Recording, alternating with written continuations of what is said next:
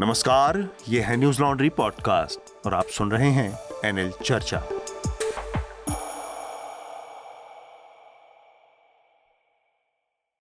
नमस्कार, मैं हूँ अतुल चौरसिया, आपका खर्चा, आपकी चर्चा हफ़्ता दर हफ़्ता। हम एक बार फिर से लेकर आए हैं न्यूज़ लॉन्ड्री का हिंदी पॉडकास्ट एनएल चर्चा। आज चर्चा में खास मेहमान हैं उनसे परिचय करवाऊँगा आप सबका और एक हमारे पुराने साथी जो आजकल स्टूडियो में आने से कतराते हैं और ऑनलाइन जुड़ रहे हैं हृदय जोशी रानी खेत। रानी खेत का क्या हालचाल? माहौल तो, तो बहुत अच्छा मौसम है अतुल। बहुत बढ़िया यहाँ। आपको मैं मैं सोचता हूँ सब लोगों को इधर आके करना चाहिए था चर्चा रिकॉर्डिंग लेकिन बारिशों का क्या हाल है? क्योंकि सुनने में आ रहा है बारिश यहाँ होती है बारिश यहाँ होती है पर अनफॉर्चुनेटली जो हमने अपना नया प्रोजेक्ट हम कर रहे हैं हिमाचल यहाँ पर फॉर्चुनेटली वैसा नहीं है। और यहाँ पर बरसात कुछ घंटों के लिए होती है और बहुत अच्छी हरियाली है तापमान बहुत अच्छा है तो यहाँ दिक्कत नहीं है इस हिस्से में कम से कम। और ये क्योंकि कंटोनमेंट एरिया है पूरा रानी खेत अच्छी बात ये कि बड़ा हिस्सा इसका प्रोटेक्टेड है यहाँ पर सड़कें हम्म। वड़कें और तोड़फोड़ ज़्यादा नहीं हुई है। क्या बात। तो जो ख़ास मेहमान से हमारी बात मैं मुलाकात करवाने वाला था उसके बारे में आप लोग जानिए मनीषा पांडे स्वागत है मनीषा चर्चा में पहली बार। दूसरी बार। दूसरी बार। बार पहले भी मैं आई हाँ। दूसरी बार। वैसे चर्चा में रहती है हर्ष में न्यूसेंस की वजह से। और इसके अलावा हमारे कॉलमनिस्ट साथी आनंद वर्धन आपका भी स्वागत है आनंद। नमस्कार। और साथ में हमारे अवधेश अवधेश। कुमार आपका भी स्वागत है अवधेश। जी शुक्रिया। तो आ, कई सारे विषय हैं हम उनमें से दो चार ऐसे विषय हैं जिन पर विस्तार से आज बातचीत करेंगे इस चर्चा में। आ, लेकिन सबसे पहले एक दो जानकारियाँ हमारे जो चर्चा के श्रोता हैं जो हमारे दर्शक हैं उनके लिए आ, आपके बहुत सारे हमें चर्चा में इस हफ़्ते बहुत सारे लेटर्स मिले हैं और हम उसको चर्चा में शामिल भी करेंगे। पता वही है आप लेटर्स भेजने का W W W dot news laundry dot com slash podcast hyphen letters करके आप इस पर अपने लेटर सीधे हमें भेज सकते हैं। और दूसरा तरीका और भी आसान है कि आप सीधे podcast at the rate news laundry dot com पर हमें मेल कर दीजिए। उसमें चर्चा ज़रूर मैंशन कीजिए ताकि पता चले कि ये पर्टिकुलर आपका जो पत्र है वो कहाँ जाना है। नहीं तो कई बार इधर उधर भटक जाते हैं, दूसरे लोगों के पास पहुँच जाते हैं। इसके अलावा एक और जानकारी जो हमारे सब्सक्राइबर्स हैं या जो हमारे तमाम न्यूज़ लॉन्ड्री के शुभचिंतक हैं, उनके लिए जो न्यूज़ लॉन्ड्री के बहुत सारे शानदार मर्चेंडाइज़ हैं, वो अब भारत के बाहर भी उपलब्ध हैं। तो हमारी टीम जो है, उसने एक कोलेब्रेशन किया है और एक रास्ता निकाला है ताकि न्यूज़ लॉन्ड्री के जो मर्चेंडाइज़ हैं, जो बहुत सारे खूबसूरत सामान है, वो आप अब विदेशों में बैठ के भी हासिल कर सकते हैं। एक वेबसाइट है, उसके ज़रिए Kadak merch dot com slash collection slash news laundry ये पता है आपको डिस्क्रिप्शन में भी ये पता हमारे आ, मिल जाएगा। तो वहाँ से आप विदेश में बैठकर भी इसको ऑर्डर कर सकते हैं जो भी आपको पसंद आए। सुर्खियाँ हैं कई सारी लेकिन एक और जानकारी हृदय इस समय आ, बैठे हुए हैं रानी खेत लेकिन बहुत जल्दी आपको हृदय की रिपोर्ट्स देखने को मिलेंगी न्यूज़ लॉन्ड्री पर। हिमाचल प्रदेश से हिमाचल प्रदेश में आपको पता है बहुत भयानक एक कुदरती तबाही आई। कुल्लू मनाली का जो इलाका है ख़ास कर वहाँ पर बहुत ज़्यादा तबाही का असर रहा। तो हृदय एन एल सेना प्रोजेक्ट के तहत हिमाचल में हाहाकार करके हमारा नया एन एल सेना प्रोजेक्ट है, उस पर आप जल्द से जल्द मदद करके इस एन एल सेना प्रोजेक्ट को पूरा करवाएँ और आपको हम हिमाचल प्रदेश से उन, वहाँ की जो सच्चाई है, बहुत सारे इलाके अभी भी मुख्य हिस्से से कटे हुए हैं, सड़कें, पुल तबाह हो चुके हैं तो उसके बारे में और प्लस बहुत बड़ी संख्या में लोगों की भी जान गई है।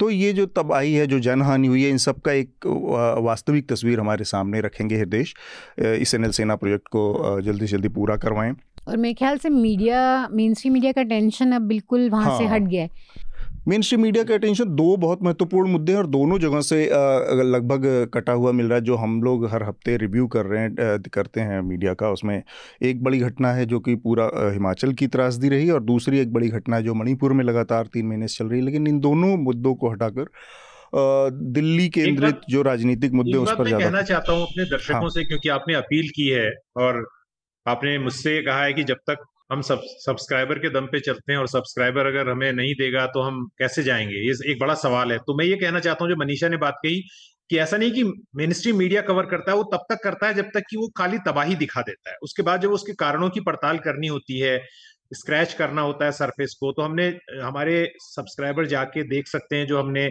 उनकी मदद से जोशीमठ का प्रोजेक्ट किया था। उसमें भी हमने यही किया कि हमने कारणों का पता लगाया। हम उन गाँव में गए थे जहाँ 2021 की तबाही को हमने 2021 की नज़र से भी 23 की नज़र से भी देखा था।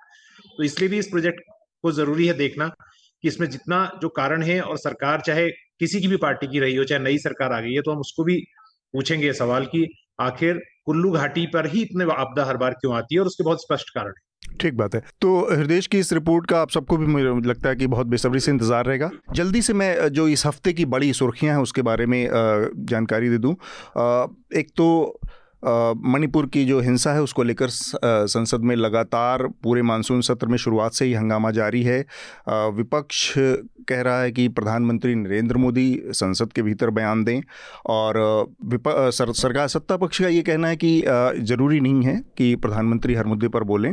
प्रधानमंत्री ने अपना बयान मानसून सत्र के पहले दिन दे दिया है। अब इसमें तो उसमें जो टकराव का हिस्सा है वो एक क्लॉज को लेकर है कि किस नियम के तहत मणिपुर पर संसद में बहस होगी। विपक्ष का कहना है कि ये बहस टू सिक्सटी सेवन नियम दो सौ सड़सठ के तहत हो। तो इस नियम में एक चीज़ है कि भाई प्रधानमंत्री को बयान देना ही पड़ेगा सदन में आके। और सत्ता पक्ष आता है कि एक सौ छिहत्तर के तहत बात हो।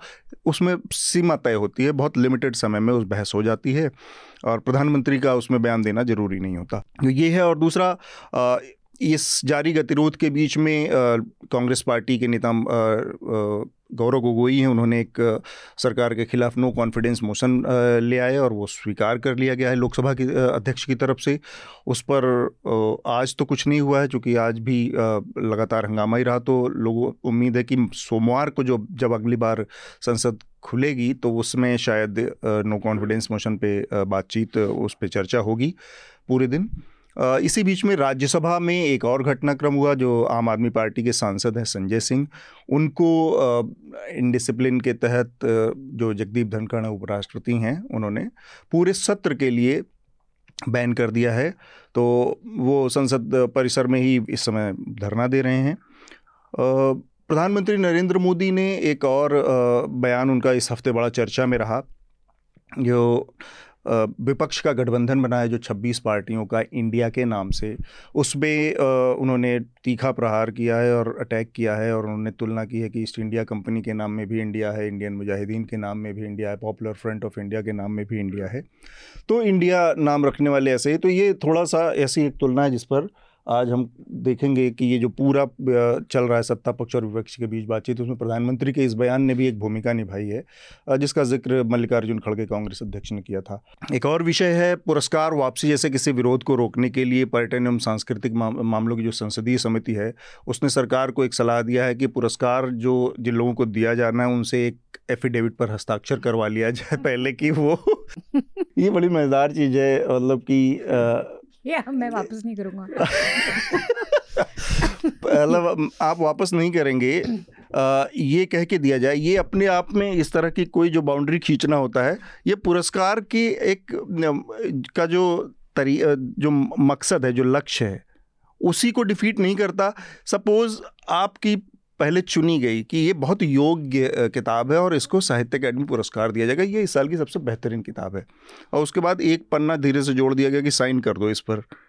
है कि ये मैं वापस नहीं करूँगा। इमीडिएटली उसने कह दिया मैं इस पर साइन नहीं करूँगा। सो ही उसको हटा दिया गया कि अब ये साल की सबसे बढ़िया किताब नहीं रह गई अब हम दूसरी वाली को उठाएँगे। साल की सबसे बढ़िया किताब ये वाली रह गई।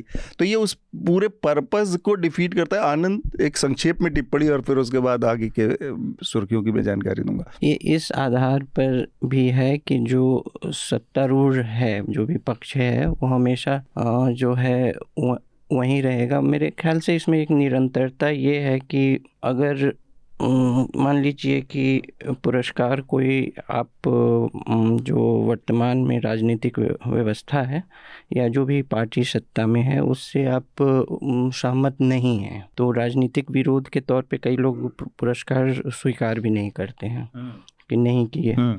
लेकिन निरंतरता ये है कि यह सरकार यह जब नहीं भी रहेगी यह सरकार तो आप जो है इसे वापस नहीं कर सकते हैं हम्म। तो इसमें है कि एक जो भविष्य दिख भी नहीं रहा है उसके लिए भी एक प्रतिबद्धता है हाँ। कि कि, कि हम हमेशा लॉयल हाँ, रहेंगे हम हमेशा इस इसी को जैसे कि बहुत सारे साहित्यिक पुरस्कारों में होता है कि कई बार जैसे जीन पॉल सातर ने नोबेल पुरस्कार लेने से मना कर दिया था तो उनका उस यात्रे का जो है विरोध इसलिए नहीं था कि उस समय जो नोबेल कमेटी है उस पर उस उनका कहना था कि कोई भी पुरस्कार जो है एक संस्था हो जाती है और मैं संस्था में अपने को परिवर्तित नहीं करना चाहता हूँ हम्म। तो वो एक मतलब उनके व्यक्तिगत दृष्टिकोण से एक साहित्यिक विरोध या बौद्धिक विरोध था लेकिन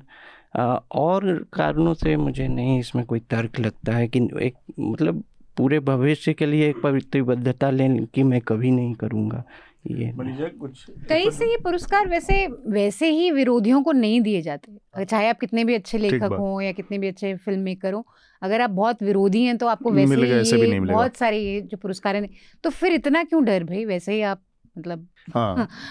आप देते ही हैं चुनने के बाद। हम्म, बिल्कुल ठीक बात। इसमें एक दो और चीज़ें हैं जैसे कि जो जो जिस संसदीय समिति ने ये सुझाव दिया और उसके बाद ये पार्लियामेंट में आया उसने अपने पहले ही बयान में कहा कि उस समय जब ये घटना हुई बेसिकली ये घटना की शुरुआत हुई पुरस्कार वापसी की 2015 में एम एम कलबुर्गी के मर्डर के बाद। एम एम कलबुर्गी का मर्डर हुआ और उसके बाद उससे पहले काउ विजिलेंटिज्म के उसमें कई सारी घटनाएँ हो चुकी थी तो लगातार ये था कि असहिष्णुता बढ़ रही है और लोगों ने सोसाइटी, जो इंटेलेक्चुअल सोसाइटी है सिविल समाज है, वो उसने प्रोटेस्ट के तौर पर इसको शुरू किया। लेकिन जब ये सुझाव पार्लियामेंट को संसदीय मामलों की समिति ने दिया तो उसमें उसने कहा कि जब ये सब कुछ चल रहा था और सरकार को एक तरह से शर्मिंदगी का सामना करना पड़ रहा था, तब साहित्य अकेडमी ने अपनी तरफ़ से कुछ नहीं किया उस समय। इसलिए ये काम करना ज़रूरी है। ये तर्क है, बेसिक आधार है। अब इस बेसिक आधार में एक प्रॉब्लम है। प्रॉब्लम ये है कि ये एक तरह से थोड़ा सा मिसगाइड भी किया है कमेटी को, चाहे कमेटी ने किया हो या कमेटी को किसी ने किया और तब उसने, क्योंकि आज इंडियन एक्सप्रेस में एक बहुत बढ़िया एक आर्टिकल इस पर पूरा आया है जी एन देवी का। और उन्होंने साफ़ साफ़ बाकायदा तारीख के साथ कोट किया है कि दो मीटिंगें हुई, एक एक महीने के अंतराल पर साहित्य अकेडमी की पूरी गवर्निंग बॉडी की और उसने बाकायदा प्रॉपर रेजोल्यूशन पास किया उस समय कि आप लोग इस तरह से वापस ना कीजिए पुरस्कार और इसको रिकन्सिडर कीजिए वापसी को लेकर, इस फैसले को लेकर। और ये एक उनका तर्क वही था, जो आज तर्क दिया जा रहा है कि ऐसा कोई क्लॉज लाया नहीं जाना चाहिए। क्योंकि वो एक ऑटोनोमस बॉडी है वो डायरेक्ट ऐसा नहीं कि सरकार दे रही है किसी को और उस ऑटोनोमस उसकी अपनी ऑटोनोमी है और जिस तहत वो रजिस्टर्ड है संस्था उसमें भी सरकार हालाँकि ये कहने की बातें हमारे यहाँ सरकारी हस्तक्षेप के बिना ये सब निर्धारित नहीं होते कि इसको पुरस्कार मिलेगा फिर भी। बाकायदा साहित्य अकेडमी ने दो प्रस्ताव पारित किए थे 2015 में और लोगों से अपील की थी और इससे बचने की, की वो भी दी थी। इसके बावजूद ये कहा गया तो उसी पर ये पूरा बेन देवी का पूरा लेख है कि कैसे सरकार को मतलब साहित्य अकेडमी के एक एक गलत या अधूरी इन्फॉर्मेशन के आधार पर यह पूरा का पूरा प्रस्ताव सरकार को दिया गया और इस पर सरकार आगे विचार कर रही है। इसमें जो है पुरस्कार स्वीकृति में एक अंतर्राष्ट्रीय एक मापदंड है, एक प्रोटोकॉल नोबेल में है कि अग जैसे मतलब ये विषय से संबंधित है या नहीं, इसी तरह मैं एक सूचना के लिए बोल रहा हूँ। कि नोबेल जब दिया जाता है तो एक बार जो कम्युनिक जो एक इसकी सूचना दी जाती है विजेता को जी। और ये अनिवार्य है। उस उस, उस उसमें इसको एक परंपरा के तहत कहें जो कि अब नियम का स्वरूप ले चुका है।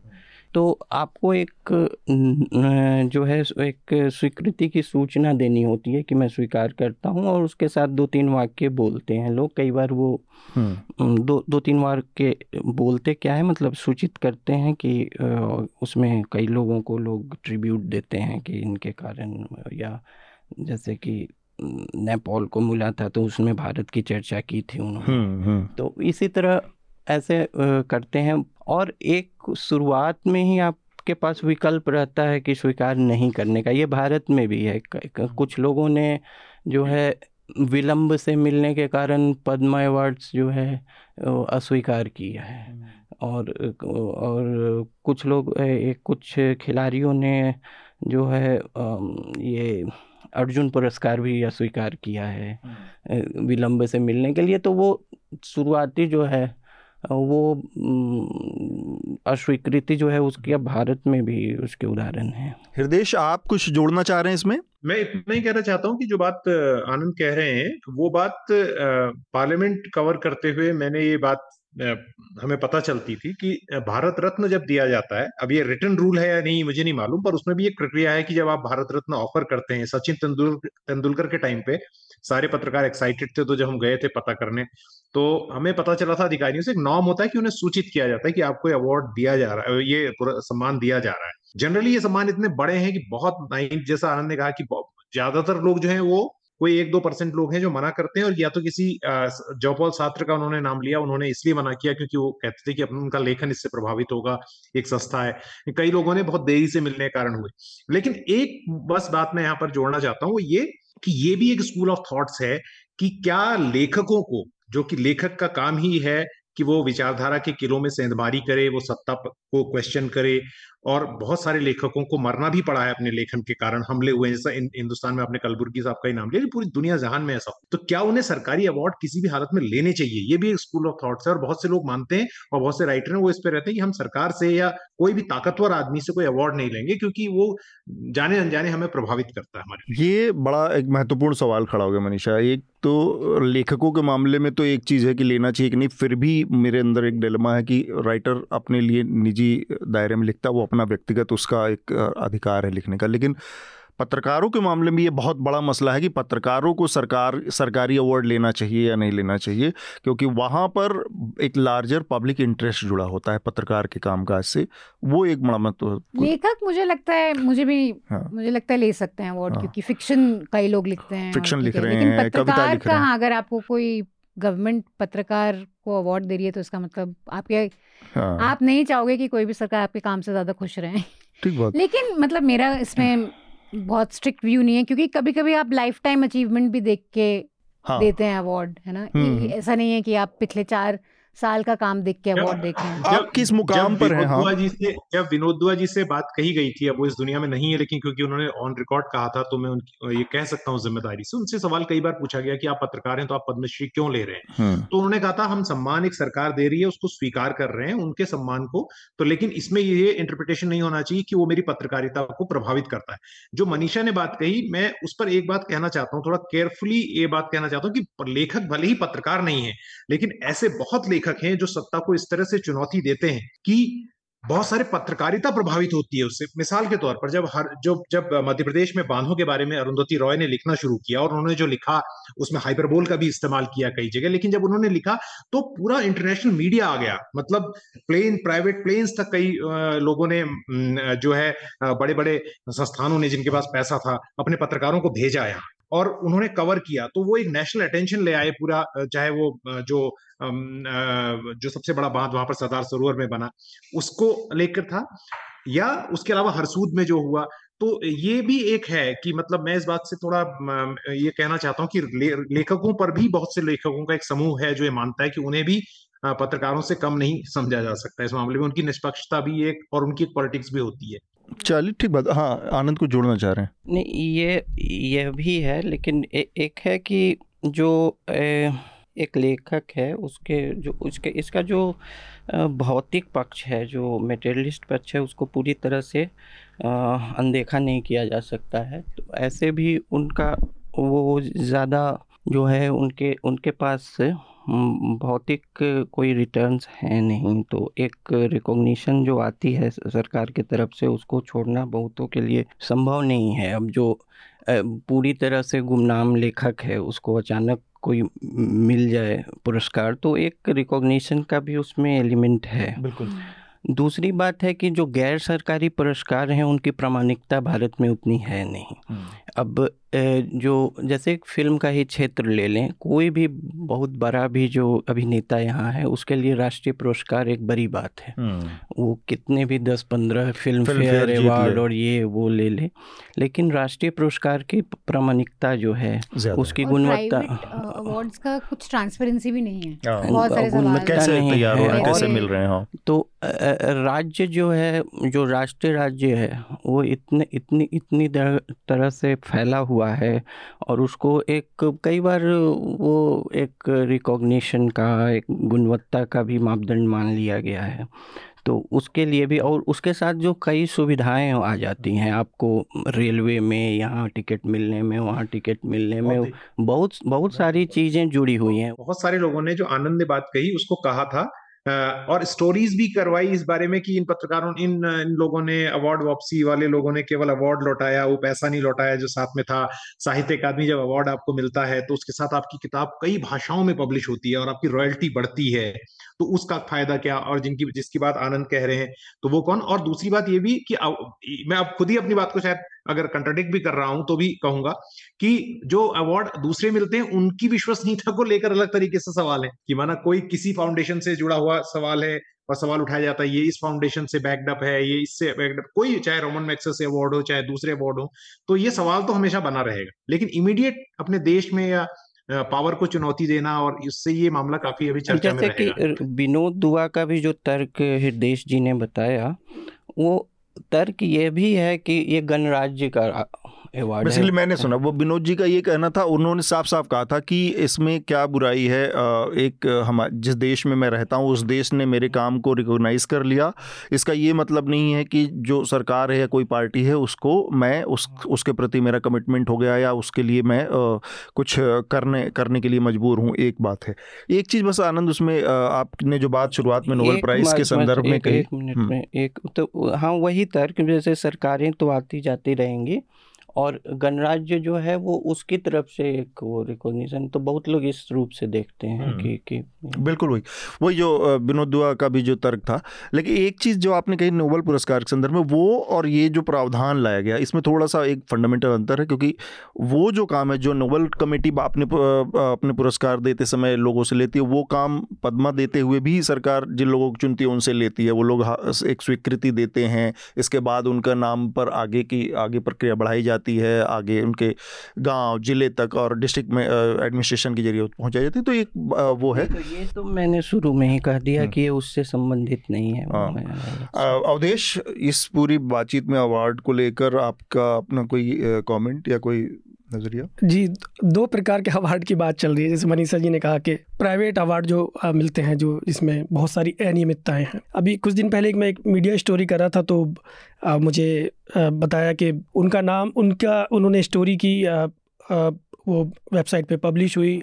उसके बाद किसी तरह जो है नाम अवार्ड के लिए किसी और का भेज दिया गया क्योंकि वो ऊपर बॉस ने उनको तय किया था। तो ऐसे बहुत सारे अवार्ड हम स्टोरी करते भी हैं पढ़ते भी हैं कि काम कोई कर रहा है अवार्ड कोई और ले जाता है। तो एक तो ये बात है। तो दूसरी बात मुझे पत्रकारिता की बात जर्नलिज्म अवार्ड लग रहा है। ये जर्नलिज्म अवार्ड में मतलब किसी के हिस्से की व्यथा। हाँ, किसी तो के हिस्से की बाईलाइन कोई खा गया। बिल्कुल बिल्कुल। है ना? तो बहुत सारे अवार्ड आजकल पैसों के तौर पे मिलते हैं। सेटिंग हो जाती है कि भाई अब दो कर, दो लाख रुपए दीजिए एक लाख रुपए दीजिए जो है अवार्ड मिल जाएगा। ये भी तो विज्ञान विज्ञान भवन में जाके किसी जो है किसी नेता से अवार्ड थमा दिया जाता है और वो सोशल मीडिया पर जो उसका प्रचार प्रसार करना होता है ये मोटिव है उनका। अब बात करते हैं सरकारी अवार्ड की। सरकारी अवार्ड का अभी जो शुरुआत हुई जो अभी ताज़ा शुरुआत हुई वो मणिपुर से हुई बेसिकली वहाँ के एथलीस्ट ने जो है कहा कि भाई ना तो यहाँ मीडिया आ रही है ना सरकार आ रही है, ना अंतरी मंत्री कोई आ रहा है यहाँ पे देखने के लिए कि यहाँ पे स्थिति है क्या? हम अभी प्रतीक ने स्टोरी करी, उसमें भी बहुत सारे लोग जो है बार बार मीडिया को शिकायत कर रहे हैं कि अब आके जो है, जब ढाई महीने से ज़्यादा हो गया तो उसके बाद इस देश को ये बताने के लिए एक वीडियो वायरल हुआ, तब इस देश को पता चला कि यहाँ क्या स्थिति है। उससे पहले क्या पता ही नहीं था किसी को। तो ऐसे अवार्ड का हमें क्या करना है? भाई वापस करो इसको। तो वहाँ से शुरुआत हुई एथलीस्ट की इससे पहले भी आपने देखा होगा हरिद्वार में कैसे साक्षी मलिक फोगाट और ये सब अपने अवार्ड वापस करने चले गए थे हालाँकि उन्हें किसी तरह रोक लिया गया। वो तो हाँ हरिद्वार वहीं की बात कर रहा हूँ। तो ये अवार्ड का पूरा वही मामला है कि सरकार की फजीयत से जुड़ा हुआ मामला है कि अवार्ड वापसी होंगे तो सरकार की फजीयत होगी। इसलिए इस तरह के ये जो, जो 2015 वाला भी पूरा प्रकरण था उसमें उसका एक बहुत बड़ा राजनीतिक पक्ष था और राजनीतिक पहलू उसमें था उसमें इससे इनकार नहीं किया जा सकता। हम्म। लेकिन फिर भी एक सिविल सोसाइटी के अपने कॉन्सेंस और उस उस लिहाज से अगर देखा जाए तो इस फैसले में थोड़ा सा सरकार के एक एक आयरनी है जिससे बचना बहुत पहले से होता होगा। आई एम श्योर इमरजेंसी के बाद भी काफ़ी लोगों ने किया होगा। किया था। किया था उस समय भी कुछ लोगों ने किया था। कुलबर्गी वाले मामले से जो कर्नाटक का जो हत्या हुई थी उसके बाद से जो है ज़्यादा ये हुआ। तो मैं जल्दी से जो सुर्खियाँ एक बार और बाकी जो बची उनको पढ़ देता हूँ फिर हम अपनी चर्चा को आगे बढ़ाएँगे। केंद्र सरकार ने लोकसभा में बताया कि पिछले साल में जो 22 और 23 का साल है उसमें पाँच करोड़ से ज़्यादा जो मनरेगा में नॉमिनेटेड मज़दूर थे श्रमिक थे उनका उनको डिलीट कर दिया गया, उनका कार्ड कैंसिल कर दिया गया है। इससे पहले भी दो करोड़ के आसपास उसके पिछले साल में किया गया था। हृदय आपने इस तरह के मुद्दों को कवर किया है। ये सरकार का एक बयान भी इससे आया कि ये कोई बड़ी बात नहीं है। क्या होता है कि अपडेट लगातार करते रहते हैं और उसमें बहुत सारे लोग अब काम नहीं करते, बहुत सारा फर्जी पाया जाता है, बहुत सारा इस तरह से लेके। लेकिन पाँच करोड़ की जो संख्या है, थोड़ा सा चौंकाने वाली संख्या की पाँच करोड़ एक साथ, और इसमें सबसे ज़्यादा पश्चिम बंगाल है। अगर थोड़ा सा उसके आप राजनीतिक नज़रिए देखने की कोशिश करेंगे तो बहुत सारे वो राज्य हैं जो कि विपक्ष के राज्य हैं, जिनमें बड़ी संख्या में ये डिलीशन हुआ है। आंध्र प्रदेश, तेलंगाना। जी बिल्कुल। मैं इसमें एक बात कह रहा हूँ कि अभी हम आगे जब पार्लियामेंट की चर्चा करेंगे तो उसमें भी इससे जुड़े हुए कुछ मुद्दे आएँगे। लेकिन मैं इतना बताना चाहता हूँ कि ये मजदूरों को हटाने भर का मामला नहीं है। हमने अपने इसी कार्यक्रम में डेटा बिल पे बात की है। किस तरह से जो टेक्नोलॉजी का जो एडवेंट है उसने जहाँ एक तो एक और पारदर्शिता लाई है उसके साथ भी मनरेगा के लोगों को बहुत दिक्कतें झेलनी पड़ी। हम्म, हम्म। मनरेगा की पेमेंट में काफ़ी डिले है। मनरेगा में लोगों के कई बार थंबनेल जो काम करने की वजह से इनके जो मैच नहीं होते हैं माफ़ कीजिए थंबनेल कह रहा हूँ ये जो फिंगरप्रिंट्स हैं वो मैच हाँ। नहीं होते हैं। तो उससे भी उन्हें दिक्कत होती है। तो ऑलरेडी ये मनरेगा का जो और ये भी एक बात है कि जब कोविड हुआ तो पहली राहत के तौर पे गरीब लोगों को मनरेगा के तहत बहुत सारा काम मिला। ठीक बात। तो ये एक ऐसा है और खुद प्रधानमंत्री ने जिन्होंने पहले बार जब प्रधानमंत्री बनके वो सदन में आए थे उन्होंने इसको कहा था कि नाकामियों का स्मारक है। तो उन्होंने इसका मनरेगा ने काफ़ी राहत दी उस वक्त लोगों को तो लोगों ने कहा भी था। तो इस इस नज़र से इसे देखना चाहिए कि ये बहुत इंपॉर्टेंट इशू है और इसको मैंने इस पर्टिकुलर बात को अभी ठीक से इसको इसको बारीक नज़र से नहीं देखा है लेकिन ये इस पर चर्चा होनी चाहिए। ठीक मणिपुर में आपको पता है तीन महीने से करीब जब से वहाँ पर हिंसा शुरू हुई उसके बाद इंटरनेट सेवाएँ पूरी तरह से प्रतिबंधित कर दी गई थी। अब आंशिक रूप से पार्शली वहाँ पर अब इंटरनेट को बहाल किया गया है ब्रॉडबैंड सर्विसेज़ में थोड़ी सी छूट दी गई है जिससे थोड़ा राहत मिलने की उम्मीद है लोगों को सूचनाओं के आदान प्रदान में आसानी होने की उम्मीद है। एक और घटना मणिपुर और मिजोरम के इलाके से, मिजोरम में कुछ संगठनों ने वहाँ पर रहने वाले माइती लोगों को शायद धमकी दी और इस तरह की कुछ चीज़ें सामने आई, जिसके बाद वहाँ पर माइती समूह ने मिजोरम छोड़ना शुरू कर दिया। उस पर मणिपुर सरकार ने अपनी प्रतिक्रिया दी कि वो उनके लिए, उनको वहाँ से इवैक्यूएट करने के लिए, बाहर लाने के लिए फ़्लाइट्स की भी जुगाड़ करेंगे, व्यवस्था करेंगे, उड़ाने उनको उपलब्ध कराएँगे, ताकि माइती लोग वहाँ से निकल कर सुरक्षित अपने इलाके में जा सकें। ये इस पूरे पूर्वोत्तर का जो बहुत कॉम्प्लेक्स जटिल स्वरूप है, उसका एक और पहलू है। इसमें हम ज़्यादा भी जानकारी इसमें नहीं मिली है तो इस पर हम कोशिश करेंगे, हमारे रिपोर्टर्स भी अगर इस पहलू को, इस इस मामले को थोड़ा सा सामने ला सकें तो आप तक पहुंचाएँगे। राजस्थान सरकार ने एक बड़ा जो उसकी लगातार जो प्रो पीपल पॉलिटिक्स कहा जाता है, जिसके तहत केंद्र सरकार यूपीए के टाइम पे ये मनरेगा जैसे स्कीम या वन अधिकार कानून या, और सूचना का अधिकार, इस तरह के तमाम जो कानून थे राइट बेस जो पॉलिसीज़ थी, उसको आगे बढ़ाया है और वहाँ पर अंशकालिक जो श्रमिक मजदूर हैं अस्थाई मजदूर, उनको सामाजिक सुरक्षा प्रदान करने वाला एक नया कानून पारित किया है और पहला राज्य बना है। तो ये एक महत्वपूर्ण फैसला है। कुछ पिछले कुछ दो चार महीनों में राजस्थान सरकार इस तरह के दो तीन फैसले लेकर आई है। बहुत जो समाज के बहुत निचले हाशिए के लोगों को सपोर्ट करते हैं। इसका नतीजा क्या होगा? चुनावी नज़रिए से केवल खाना पूर्ति की जा रही क्या है? इसको थोड़ा सा हम इस पर नज़र बनाए रखेंगे। लोकसभा ने वन भूमि का उपयोग करने रणनीतिक ज़रूरतों को जो स्ट्रेटजिक नीड्स हैं सरकार की, उसको लेकर उसका अमेंडमेंट पास किया है नया संशोधन पास किया है वनाधिकार, वन भूमि कानून में।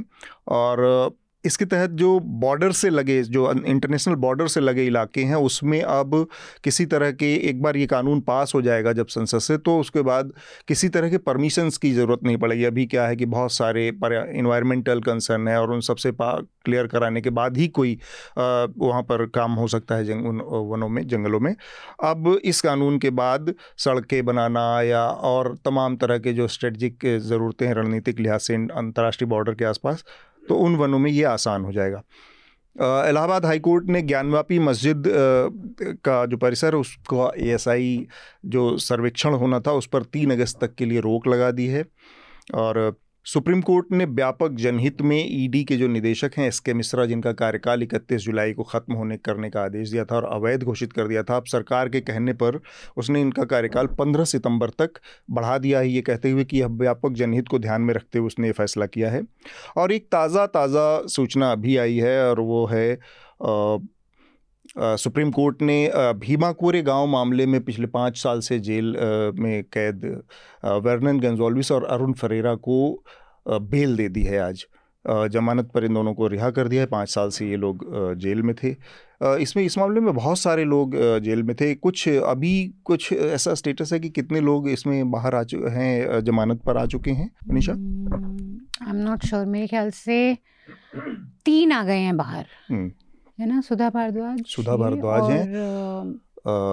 गौतम नवलखा गौतम नवलखा भी अभी जेल में नहीं नजरबंद है घर पे अपने। हाँ। और ये दो लोग हैं।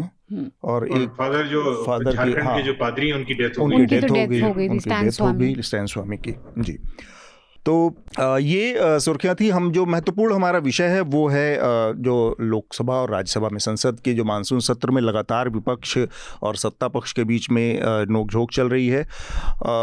सत्ता पक्ष का ये कहना है कि किस नियम के तहत बहस हो, ये ज़रूरी नहीं है। वो कह रहे कि एक सौ छिहत्तर के तहत हम बहस करने को और मणिपुर की बात करने को तैयार हैं राज्यसभा में। विपक्ष का कहना है कि नहीं, ये बहस होगी तो टू सिक्सटी सेवन दो सौ सड़सठ नियम दो सौ सड़सठ के तहत हो। नियम दो सौ सड़सठ ये है कि इसमें टाइम की कोई लिमिट नहीं है और ये बातचीत, बीस घंटे, पच्चीस घंटे, तीस घंटे, बहुत लंबी जब तक कि हाउस को लगे नहीं और इसमें वोटिंग का भी प्रावधान है कि वोटिंग भी अंत में हो सकती है अगर कोई कंसेंसस नहीं बनता है। एक तो ये है, दूसरा इसमें प्रधानमंत्री का बयान बहुत महत्वपूर्ण है। लेकिन क्या ये जो पूरा का, पूरा लॉक जैम है या जो पिछला पूरा का पूरा संसद का सत्र ख़त्म हो गया था क्योंकि उस समय हिंडनबर्ग की रिपोर्ट थी और अडानी समूह के खिलाफ जेपीसी को लेकर और इसी तरह से कि प्राइम मिनिस्टर बयान दें और टू सिक्सटी तब स्पीच दी थी। तब लेकिन हाँ। लेकिन इस लेकिन एक बहुत मैं तो प्राइम मिनिस्टर ने संसद में स्पीच नहीं दिया था। ये भी बहुत महत्वपूर्ण है इस चीज़ को समझना कि प्रधानमंत्री का पिछले ये साढ़े चार साल के करीब कार्यकाल हो गया है छः सात महीने और बचे हैं उनके जो कार्यकाल में या कहें कि आठ नौ महीने जो बचे हैं। प्रधानमंत्री ने पार्लियामेंट के अंदर अभी तक केवल सात बयान दिए हैं और ये अपने आप में बड़ी चौंकाने वाली चीज़ है कि और उसमें से पाँच सेवन पार्लियामेंट के अंदर, टोटल सेवन, और उसमें से पाँच बयान वो हैं जो कि कोई भी प्राइम मिनिस्टर प्राइम मिनिस्टर रहते हुए उसको देना ही देना है, क्योंकि वो राष्ट्रपति के अभिभाषण पर धन्यवाद नोट ऑफ़ थैंक्स होता है। वो हर प्राइम मिनिस्टर देता है, जो भी रहता है, वो पाँच तो वो हैं। इसके अलावा उन्होंने दो महत्वपूर्ण मुद्दों पर पार्टिसिपेट किया। ये अपने आप में बताता है कि प्राइम मिनिस्टर का पार्लियामेंट के अंदर जवाब देने का रिकॉर्ड भी इतना अच्छा नहीं है। और आमतौर पर वो हर जगह देखे जाते हैं बोलते हुए। बहुत ज़्यादा बोलते हैं बहुत सारे इवेंट्स पे, मौक़ों पर, उद्घाटन के मौक़ों पर ये वो, लेकिन एक्चुअल जो पार्लियामेंट जो जो फोरम है जहाँ पर कही गई बात का कोई संदेश जाता है, वहाँ पर बोलने से ऐसा लगता है कि प्रधानमंत्री कतराते हैं।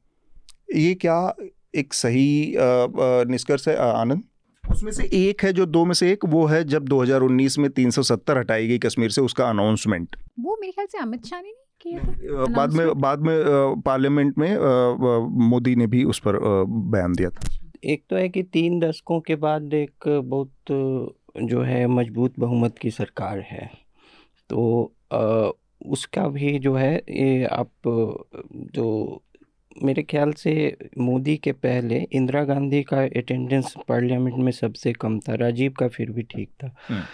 तो जहाँ तक मुझे याद है, कुछ आंकड़े इसमें अगर किसी को सत्यापित करने हैं तो कर ले।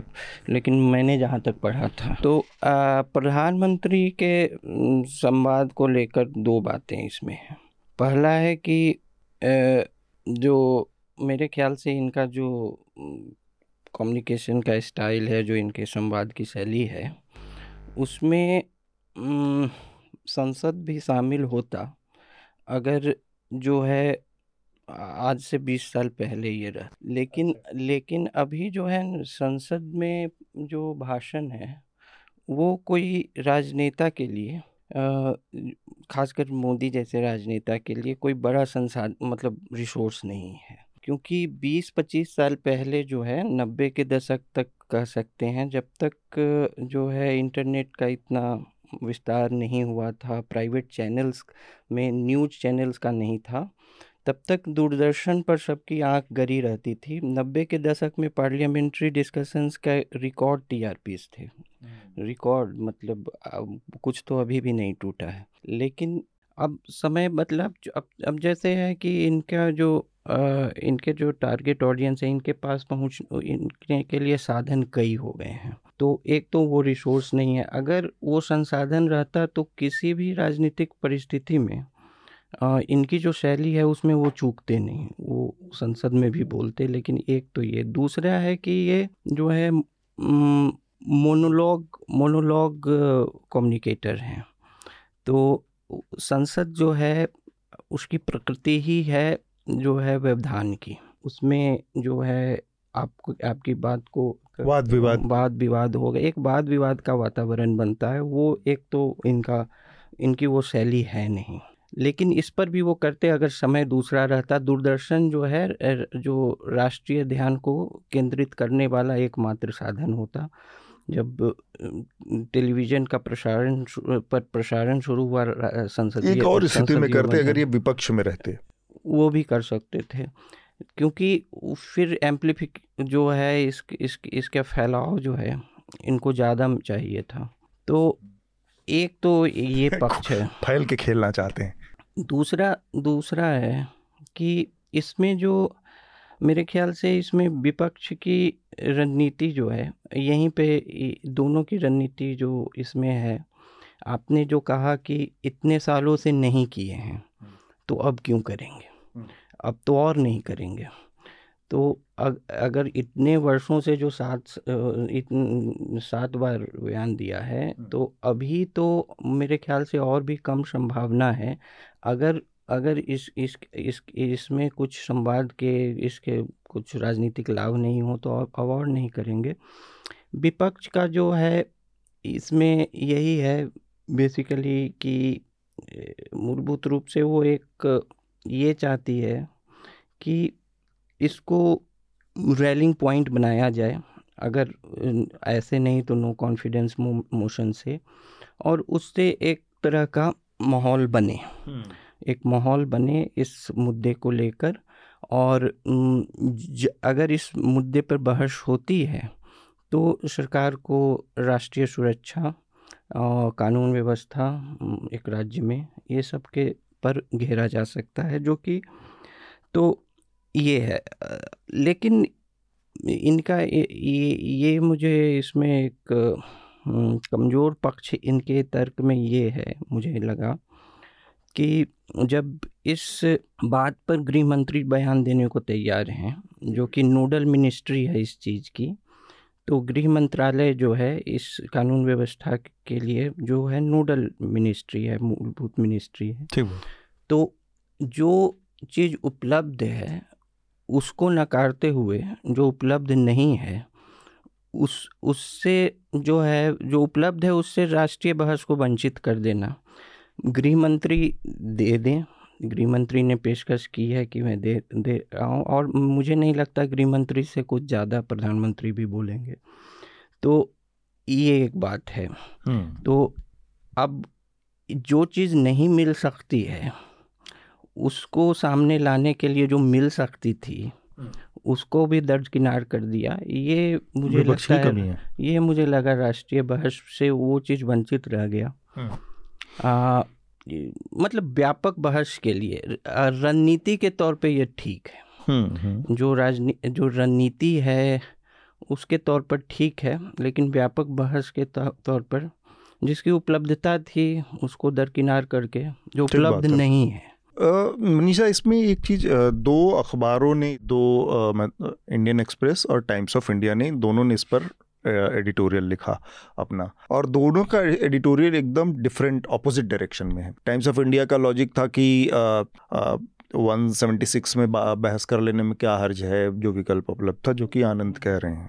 और इंडियन एक्सप्रेस का पूरा लॉजिक था कि प्राइम मिनिस्टर ऐसे ही पार्लियामेंट में बहुत कम बोलते हैं और ये ऐसा सेंसिटिव मुद्दा है जिसमें जिसमें पता चलना चाहिए कि प्राइम मिनिस्टर के पास as a road map as a vision north east के लिए क्या है पीस का क्या रोड मैप होना चाहिए, ये सारी चीज़ें एक लंबा, क्योंकि एक किस्म का जो कहते हैं फेथ का भी क्षरण हुआ है भरोसा भी कम हुआ है गृह मंत्री से, क्योंकि गृह मंत्री ने शुरुआत में करीब पंद्रह दिन, एक महीने बाद वहाँ पर गए और वहाँ पर स्टे किया, चार दिन, पाँच दिन, हर जितने भी स्टेक होल्डर सबसे मिले, सबको एक मंच पर लाने की कोशिश की बड़े बड़े बयान दिए गए, ये हुआ कि अब सब कुछ ठीक हो गया है लेकिन कुछ भी ठीक नहीं हुआ और स्थिति वहीं पहुँच गई। ऐसे में विपक्ष का ये रिप्रेजेंटेशन कि नहीं भैया, ये तो ऑलरेडी इनका तो दांव खेला जा चुका है, ये एक्सपोज हो चुके हैं। तब प्रधानमंत्री ने तो ये दो एक स्टैंड है कि जिसमें दो अपोजिट जो एक आनंद का लेकिन ये बहुत महत्वपूर्ण तथ्य है कि आ, मतलब अमित शाह को आप कितना वेटेज आज की तारीख में दे सकते हैं। एक महीने पहले दो महीने पहले वो स्थिति थी जब वो नहीं गए थे। आज बात वो नहीं कही जा सकती है। मैं इंडियन एक्सप्रेस से ज़्यादा सहमत रहूँगी क्योंकि किस मुद्दे पे ये मांग हो रही है? मणिपुर का मुद्दा। और मुझे नहीं लगता पिछले दस सालों में ऐसी स्थिति हमारे सामने आई है किसी भी राज्य में। चाहे क्राइम की आप बात कर लें या जो भी बात कर लें लेकिन जो मणिपुर में हो रहा है वो बिल्कुल ही हमने नहीं देखा है कहीं और। पूरा स्टेट जो हमें पता है एथनिक लाइन पे डिवाइड हो गया है कुकी और मैतीस के बीच में। हमारे जो रिपोर्टर्स ग्राउंड में हैं वो बता रहे हैं कि फायरिंग निरंतर चल रही है। दो हम्म। गुटों के बीच में विलेजेस डिवाइड हो गए हैं लोग सिविलियंस अपने बंकर बना के फायरिंग कर रहे हैं। हम्म। पुलिस बिल्कुल कुछ कर ही नहीं पा रही है। बीएसएफ आर्मी भी ज़्यादा कुछ नहीं कर पा रही है। तो एक बहुत मुझे नहीं लगता कि पूरे पिछले दस साल में ऐसी स्थिति हमारे सामने आई है। तो प्रधानमंत्री को इस पर बोलना चाहिए और एक जो बड़ा फ़ेमस कोट है ना कि एक राजनेता जो है वो दूसरी पीढ़ी के बारे में सोचते हैं अगली पीढ़ी के बारे में और नेता अगले इलेक्शन के बारे में। और यही नज़र आ रहा है मोदी का क्योंकि पार्लियामेंट के बजाय वो चूज़ कर रहे हैं प्रगति मैदान में जो नया मंडपम बना है अनुभव मंडपम कन्वेंशन सेंटर उसके इनाग्रेशन पे बात कर रहे हैं इतना कुछ हो रहा है देश में क्या ये ज़रूरी था कि आपकी कन्वेंशन सेंटर के इनाग्रेशन में जाके पॉलिटिकल स्पीच दे रहे हैं कि हम थर्ड टर्म में भी आएँगे हम्म। आप चाहे जितना भी आपको विपक्ष से प्रॉब्लम हो चाहे जितना ही आप में आ, आप एक मेजोरिटी से आए हैं उसका आपको गुरूर हो मणिपुर के मामले में थोड़ी थोड़ा बड़प्पन दिखाना चाहिए था। बहुत सेंसिटिव इशू है। और एक और चीज़ जो मैं कहना चाह रही थी कि पार्लियामेंट में हमने अभी तक हम क्या रिस्पांस देख रहे हैं गवर्नमेंट का? Women and child development minister Smriti Irani Smriti Irani हाँ। पहले तो उनका स्पीच उनको सुषमा स्वराज या अपनी पार्टी से दूसरे जो नेता रह चुके हैं उनका स्पीच सुनना चाहिए और थोड़ा सीखना चाहिए कि, कि पार्लियामेंट हम्म, में हम्म। कैसे बोलते हैं। चिल्ला चिल्ला के वो कुछ समझ नहीं आ रहा था लेकिन उसमें भी उनका क्या जवाब है? राजस्थान पे बात करो। हम्म। मणिपुर के बदले राजस्थान की बात करो ये टीवी न्यूज़ एंकर को शोभा देता है क्योंकि उनका काम है टीआरपी और अपनी गवर्नमेंट को बचाना किसी भी तरह से। लेकिन एक women and child development minister के मुँह से ऐसी बात निकलना बिल्कुल ही गलत है। क्राइम्स हर जगह होते हैं वायलेंस अगेंस्ट वुमेन हर जगह होता है लेकिन स्टेट मशीनरी कोलैप्स नहीं होती नहीं ऐसा नहीं है कि राजस्थान में अगर रेप हुआ है तो सत्तर दिन सौ दिन के बाद कुछ हो रहा है। सबसे ज़्यादा इंपॉर्टेंट बात जो हम मणिपुर में सुन रहे हैं पुलिस ऑफिसर्स कह रहे हैं कि एफआईआर फ़ाइल हो रही है हम इन्वेस्टिगेट नहीं कर सकते क्योंकि वो कुकी एरिया है या क्योंकि वो मैती एरिया है और वहाँ जाके हम अपना काम नहीं कर सकते। हम्म। हमने एक रिपोर्ट जो करी है जिसमें बताया कि दो मेती टीनेजर्स हैं जो मिसिंग हैं। एक एक हफ़्ते एक महीने से उनके माता पिता को अभी तक पता नहीं है वो ज़िंदा हैं या मर गए हैं। पुलिस बोल रही है हमें आर्मी को भेजना पड़ेगा उस एरिया में चेक करने के लिए कि क्राइम हुआ नहीं हुआ बॉडी है नहीं क्या है क्या हुआ? क्योंकि वो कुकी एरिया हम मेती हम नहीं जा सकते। तो आर्मी पे अब हम डिपेंड करते हैं। ऐसे कौन सा स्टेट है जहाँ पे ऐसा हो रहा है? हम्म। कहीं भी नहीं। बिल्कुल। तो इतनी सेंसिटिव इशू में प्राइम मिनिस्टर को बोलना ही चाहिए और मोदी को ये भी समझना पड़ेगा कि आपने एक अपना इमेज बनाया तो आप अब उस इमेज में ट्रैप भी होंगे हाँ। आपके बारे में हम एक साल से सुन रहे हैं कि आप यूक्रेन युद्ध रोकने रहे हम्म। जेलेंस्की को आप मंत्र दे रहे हैं कि कैसे पीस ला सकते हैं प्यूतिन आपकी सुनता है पूरा देश आपकी तरफ़ देख रहा है कि आप कैसे थर्ड वर्ल्ड वॉर रोक सकते हैं कैसे आप पीस ला सकते हैं रशिया यूक्रेन के बीच में हम्म। तो अब आपसे पूछा जाएगा कि आप मैती और कुकीज के बीच में क्यों नहीं। कुछ समाधान निकाल सकते हैं। ठीक बात। क्योंकि आपने अपना छवि ऐसा करा है तो उस छवि पे ही आपको जज करा जाएगा और ऑपोजिशन भी ये करेगी। और एक चीज़ मैं ये मानती हूँ मुझे भी लगता है अगर अमित शाह कह रहे थे कि मैं बात करने वाला तो ऑपोजिशन ऐसा कर सकती थी कि हाँ अमित शाह आए एक दिन आप उस पर स्पेंड करें और फिर बाद में दोबारा धरना करने लगी अब प्रधानमंत्री बात करें। हम्म। क्योंकि गृह मंत्री से भी सवाल तो पूछना बहुत ज़रूरी है वो वहाँ रह के आए हैं। और सबसे बड़ा सवाल जो मणिपुर की जनता भी पूछ रही है जो हमें पता चल रहा है अपने रिपोर्टर से कि सेंटर क्यों नहीं इंटरवीन कर रहा? स्टेट नहीं कर पा रहा है। अब हम हम्म। चाहते हैं सेंट्रल फोर्सेज आके टेक ओवर कर लें। ये ऐसा नहीं है कि कुकी बोल रहे हैं या मेती बोल रहे हैं जहाँ जहाँ हमारे रिपोर्टर्स जा रहे हैं। सबका यही कहना है कि ये बंद नहीं होगा जब तक सेंटर नहीं आती। तो इस पर सवाल पूछना चाहिए कि भाई अब सेंटर क्या करने वाली है? ठीक बात। मनीषा ने जो बात कही आ, ये वट अबाउटरी की बात बार बार हो रही थी, जो टेलीविज़न चैनलों पर दिख रहा था बार बार कि यहाँ के बारे में क्यों नहीं बात हो रही और स्मृति ईरानी उसको पार्लियामेंट में लेकर पहुँच गई। दो चीज़ों के बीच में जब हम कोई तुलना करें तो उनके बीच में तुलना करने लायक कोई चीज़ हो, मसलन कि एक मामले में तीन महीने अस्सी दिन हो गए, कोई कार्रवाई नहीं हुई। चौंसठ दिन से पुलिस प्रशासन को पता है कि दो महिलाओं को नंगा करके घुमाया गया, उनके साथ रेप हुआ, ये सारी चीज़ें हुई, और वो चुप बैठे रहे। एक मामला है जहाँ पर अपराध हुआ महिला के साथ, कार्रवाई हुई गिरफ़्तार हो गए लोग, एफआईआर हुई, जो भी। लेकिन ऐसा नहीं हो सकता कि आ, है कि आ, पूरी स्टेट मशीनरी फेल है या कोई आ, किसी को भरोसा ही नहीं रहा कि न्याय मिल भी पाएगा नहीं। तो इस तरह की दो चीज़ों के बीच में जो तुलना है और ये अपने आप में बहुत दुर्भाग्यपूर्ण है। हृदय ये जो चल रहा है पार्लियामेंट में एक तो ये है कि रणनीतिक लिहाज से भी बहुत महत्वपूर्ण होता है कि पार्लियामेंट के ज़रिए अपना संदेश एक लार्जर ऑडियंस तक पहुँचाने की कोशिश की जाती है। दोनों पक्ष करते हैं सत्ता पक्ष भी और विपक्ष भी। इसके बावजूद एक चीज़ पार्लियामेंट के शांति से सुचारू तरीके से चलने के लिए कही जाती है और वो है कि वो वो रिस्पॉन्सिबिलिटी किसकी है चलाने की? कहाँ से जवाबदेही बनती है सदन को चलाने की? वो मैं जानना चाहूँ मैंने कई साल जो है एक पॉलिटिकल रिपोर्टर के तौर पे पार्लियामेंट को कवर किया है 2005 से लेकर 2018 तक। जी।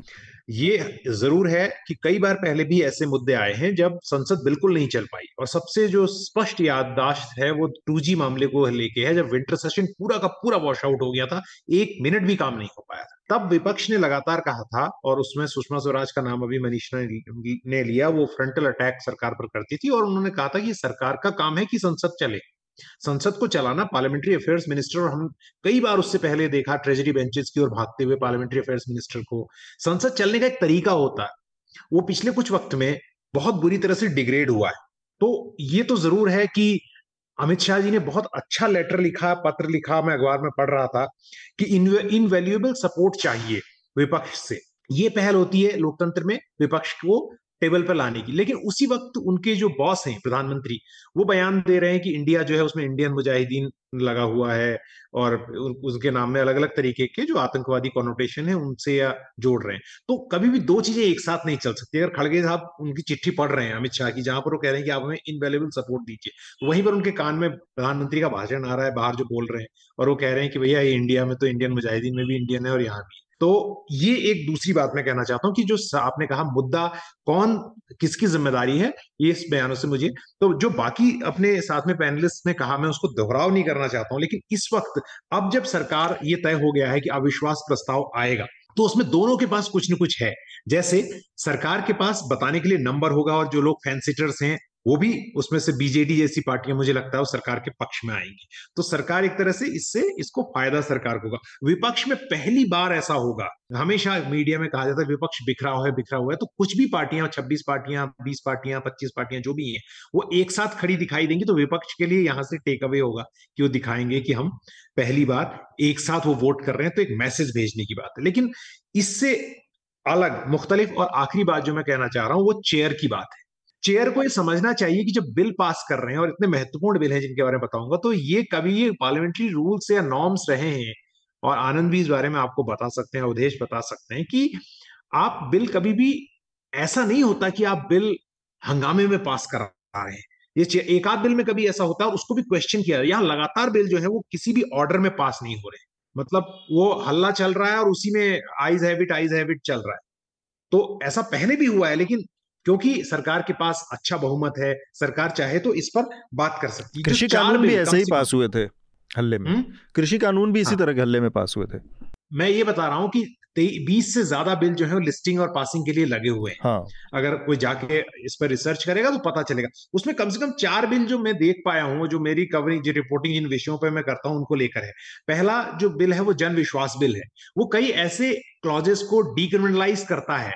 जो दवाइयाँ बनाने का और दवाइयों के मामले में हमें पता है कितने बड़े बड़े केसेस हुए हाँ। तो वो बिल भी लगा हुआ है इतना महत्वपूर्ण बिल है। दूसरा बिल जो है बायोडाइवर्सिटी बिल है। वो भी मार्केट में ईज ऑफ़ बिज़नेस के नाम पे कई चीज़ों को कई प्रैक्टिस को डिक्रिमिनलाइज करता है और जो कंपनियाँ बनाती हैं उनसे ज़िम्मेदारी हटाता है। तीसरा बिल जिसका ज़िक्र आपने सुर्खियों में किया था फॉरेस्ट कंजर्वेशन अमेंडमेंट बिल है जो 1980 में जब 1970 के दशक में बहुत ज़्यादा ज्यादतियाँ तो हो गई और लोगों का आंदोलन चलने लगे। चिपको आंदोलन हुआ, झपटो छीनो आंदोलन हुआ। तो उसके बाद इंदिरा गांधी 1980 में फॉरेस्ट कंजर्वेशन एक्ट लेकर आई। उस एक्ट के प्रावधानों में उसमें सिंपल, सरल भाषा में हमारे दर्शकों की, श्रोताओं की जानकारी के लिए वो ये है कि उन्होंने फॉरेस्ट की भाषा को बड़ा संकीर्ण कर दिया है। गोडावरमन केस इस बारे में है, बहुत लंबा चौड़ा जाकर पढ़ सकते हैं। मोटी तौर पे फॉरेस्ट जो आपने कहा कि फॉरेस्ट की जो डेफिनेशन है, वो बहुत नैरो कर दी है सरकार ने और ज़मीन ले सकती है। यानी कि पूरा का पूरा नॉर्थ ईस्ट जो है, जो डेफिनेशन में रखी गई है, जो परिधि रखी गई है, उसमें पूरा का पूरा नॉर्थ ईस्ट राज्यों ने इस बात को कहा भी है वहाँ के प्रतिनिधियों ने कि भैया हमारा पूरा स्टेट में आप कुछ भी करते रहोगे और ज़मीन ले सकते हो। ये नहीं कि सरकार लेगी ही, लेकिन उसके पास ये हथियार खुलता है। दूसरी चीज़ ये भी है ध्यान रखने की इसी कानून में 1200 से ज़्यादा जो है, वो मेमो सरकार को दिए गए थे, कमेटी को दिए गए जो कमेटी ने और कमेटी ने उसको वैसे के वैसे शिफ्ट कर दिया पूरा सरकार को। उसने अपनी ओर से कोई दिमाग नहीं लगाया उसमें और सरकार ने किसी बात को सुना नहीं। और आखिरी और सबसे इंपॉर्टेंट बिल है जिस पर हम न्यूज़ लॉन्ड्री में कई बार बात भी कर चुके हैं वो है डेटा प्राइवेसी के नाम पे सरकार आरटीआई पर जो हमला कर रही है वो बिल भी आ रहा है। जी। तो ये समझने की बात है कि जिस वक्त हम ये बात कर रहे हैं कि प्रधानमंत्री जो है वो ये तो एक अलग है कि पॉलिटिकल जो एक दूसरे पे कीचड़ उछालने का काम है पर ये बिल जो है हमारे मुस्तकबिल को तय करेंगे आने वाले दिनों में। आरटीआई पहले ही बहुत कमज़ोर हो चुका है आरटीआई में जो कमीशन है हमारे वहाँ पर जजेस नहीं है जो कमिश्नर्स नहीं है वो बहुत ये मतलब जैसे कहते हैं इल इक्विप्ड है इस समय उनके पास हम्म। और ये सवाल बार बार उठता रहा है तो ये मेरे कंसर्न है जो मैं इस वक्त कहना चाहता हूँ पार्लियामेंट चलिए ठंडे दिमाग तो विपक्ष को भी इस चीज़ को थोड़ा पॉलिटिकली बागन करना चाहिए और उन बातों को कि मतलब जो चीज़ नहीं हो रही है हम्म। तो उसमें यह है कि उसको ये देखना चाहिए कि क्या इसके बजाय हम जब बात हो रही है अविश्वास बिल में तो इन चीज़ों को लाके बचा सकते हैं क्योंकि लोकसभा में तो निकाल लेंगे राज्यसभा में उनके पास है। हाँ। कुछ न कुछ कर सकते हैं। अवधेश आप ये जो दोनों क्लॉज जिन नियमों के तहत बहस को लेकर टकराव बना हुआ है आपने इस पर एक शो भी किया कर रहे हैं और लोकसभा के जो पूर्व महासचिव हैं उनसे बातचीत भी की। क्या उनसे बातचीत में निकल कर आया कि ये किस तरह की रणनीति है सत्ता पक्ष के लिए और विपक्ष के लिए? जी। इसमें यही है कि एक तो जो हम बार बार बात कर रहे हैं कि जो वीडियो एक आया मणिपुर से हाँ। उसमें रेप की बात हो रही है कि रेप हुआ। चलिए वो तो जाँच का विषय है लेकिन क्या जो इस दुनिया ने देश ने उस वीडियो में देखा क्या वो रेप से कम है? वो रेप से भी ज़्यादा जघन्य अपराध है जो वो हुआ। उसी पर उसी को लेके बहस जारी है और चर्चा की बात हो रही है बार बार तो 267 और 176 दो क्लोज हैं जिन पे लगातार जो सत्ता पक्ष है वो 176 की बात कर रहा है और जो विपक्ष है वो 267 की बात कर रहा है। तो 267 में जब भी इस तरह का कोई मामला आता है या जिस पर चर्चा की बात होती है तो जितने भी पहले कोई कार्य होते हैं उन पर तो सबको स्थगित हो जाएगा। हाँ स्थगित होता है और उस पर चर्चा होनी चाहिए। ये उनका रहता है। हाँ। और उसमें जैसा आपने भी कहा था कि चर्चा कितनी भी लंबी हो सकती है जब तक उसका निष्कर्ष ना निकले। वहीं ये जो 176 के अकॉर्डिंग जो है सत्ता पक्ष जो है, बात करने की कोशिश कर रहा है क्योंकि इसमें जो है, वो चाहते हैं कि कम, छोटे समय में जो है, कम समय में ये सब बात को निपटा दिया जाए। इसी की वजह से इसको जो अविश्वास प्रस्ताव लाने की एक प्रक्रिया विपक्ष ने कोशिश की है, उसको लाया गया। उसका मकसद भी सिर्फ़ इतना ही है ताकि उसको लाया जाए तो प्रधानमंत्री को फिर सदन में आना पड़ेगा। और उससे जो है एक पॉलिटिकल फ़ायदा जो इस देश को एक मैसेज देने की कोशिश की जा रही है कि विपक्ष ने उनको यहाँ आने के लिए मजबूर कर दिया। अविश्वास वो जानते हैं कि अविश्वास प्रस्ताव जो आया है उसमें वो कहीं नहीं ठहरते क्योंकि सत्ता पक्ष के पास इतने सांसद हैं कि वो वो उसको पारित कर देंगे। लेकिन इसके बावजूद भी जो है पार्लियामेंट्री कायदा है एक लाइन में वो ये अपने श्रोताओं की अविश्वास प्रस्ताव में प्रधानमंत्री ही शुरुआत करेंगे शुरुआत करेंगे और वही वही आखिर उत्तर भी देंगे पूरी हाँ। बहस। बिल्कुल। तो ये तो जो 267 है, उसमें जो है बहस के बाद, निष्कर्ष जो भी निकलेगा, उसके बाद वोटिंग का भी प्रावधान है कि ये वोटिंग की जाएगी। लेकिन वो चाहते हैं कि वन सिक्सटी सेवन के जो है आए और जो गृह मंत्री हैं, वो बोले और इसको हल्के में निपटा दिया जाए इस मामले को। लेकिन विपक्ष इस मामले में पूरी तरह अड़ावा जो नहीं चाहता है, वो चाहता है कि 267 के अनुसार ही इस पर बात की जाए। तो ये जो अविश्वास प्रस्ताव की बात है आनंद, में थोड़ा सा इस मामले में नो कॉन्फिडेंस मोशन समय के साथ नो कॉन्फिडेंस मोशन का जो पूरा कॉन्सेप्ट है, क्योंकि अब तक जो भारत में करीब 27 बार नो कॉन्फिडेंस मोशन आया, ये अट्ठाईसवां है। और उसमें एक चीज़ आई है कि कभी किसी सरकार को गिरना नहीं पड़ा है यहाँ पर। एक अकेली मुरारजी देसाई की सरकार थी जिसके गिरने की नौबत थी लेकिन उससे पहले उन्होंने जाके खुद ही इस्तीफा दे दिया। तो वो नौबत कभी आई नहीं किसी सरकार की कि नो कॉन्फिडेंस मोशन सरकार गिराने से ज़्यादा विपक्ष की एक दूसरी रणनीति के तौर पर उभरा है जिसमें कि वो आ, सरकार को और जनता के बीच में अपने कुछ पॉइंट प्रूव करती, कर सके, अपने अपनी बात को वहाँ पर ले जा सके, लोगों के सामने रख सके अपने मुद्दों को ले जाकर रख सके और साथ में सरकार को घेरने का एक एक एक टूल के तौर पर इस्तेमाल कर सके, क्योंकि पता सबको है कि किसकी कितनी स्ट्रेंथ है नंबर वाइज कभी कभी ये जब मतलब गठबंधन जो कमज़ोर रहता है तो कभी कभी ये शक्ति परीक्षण का भी हो जाता है।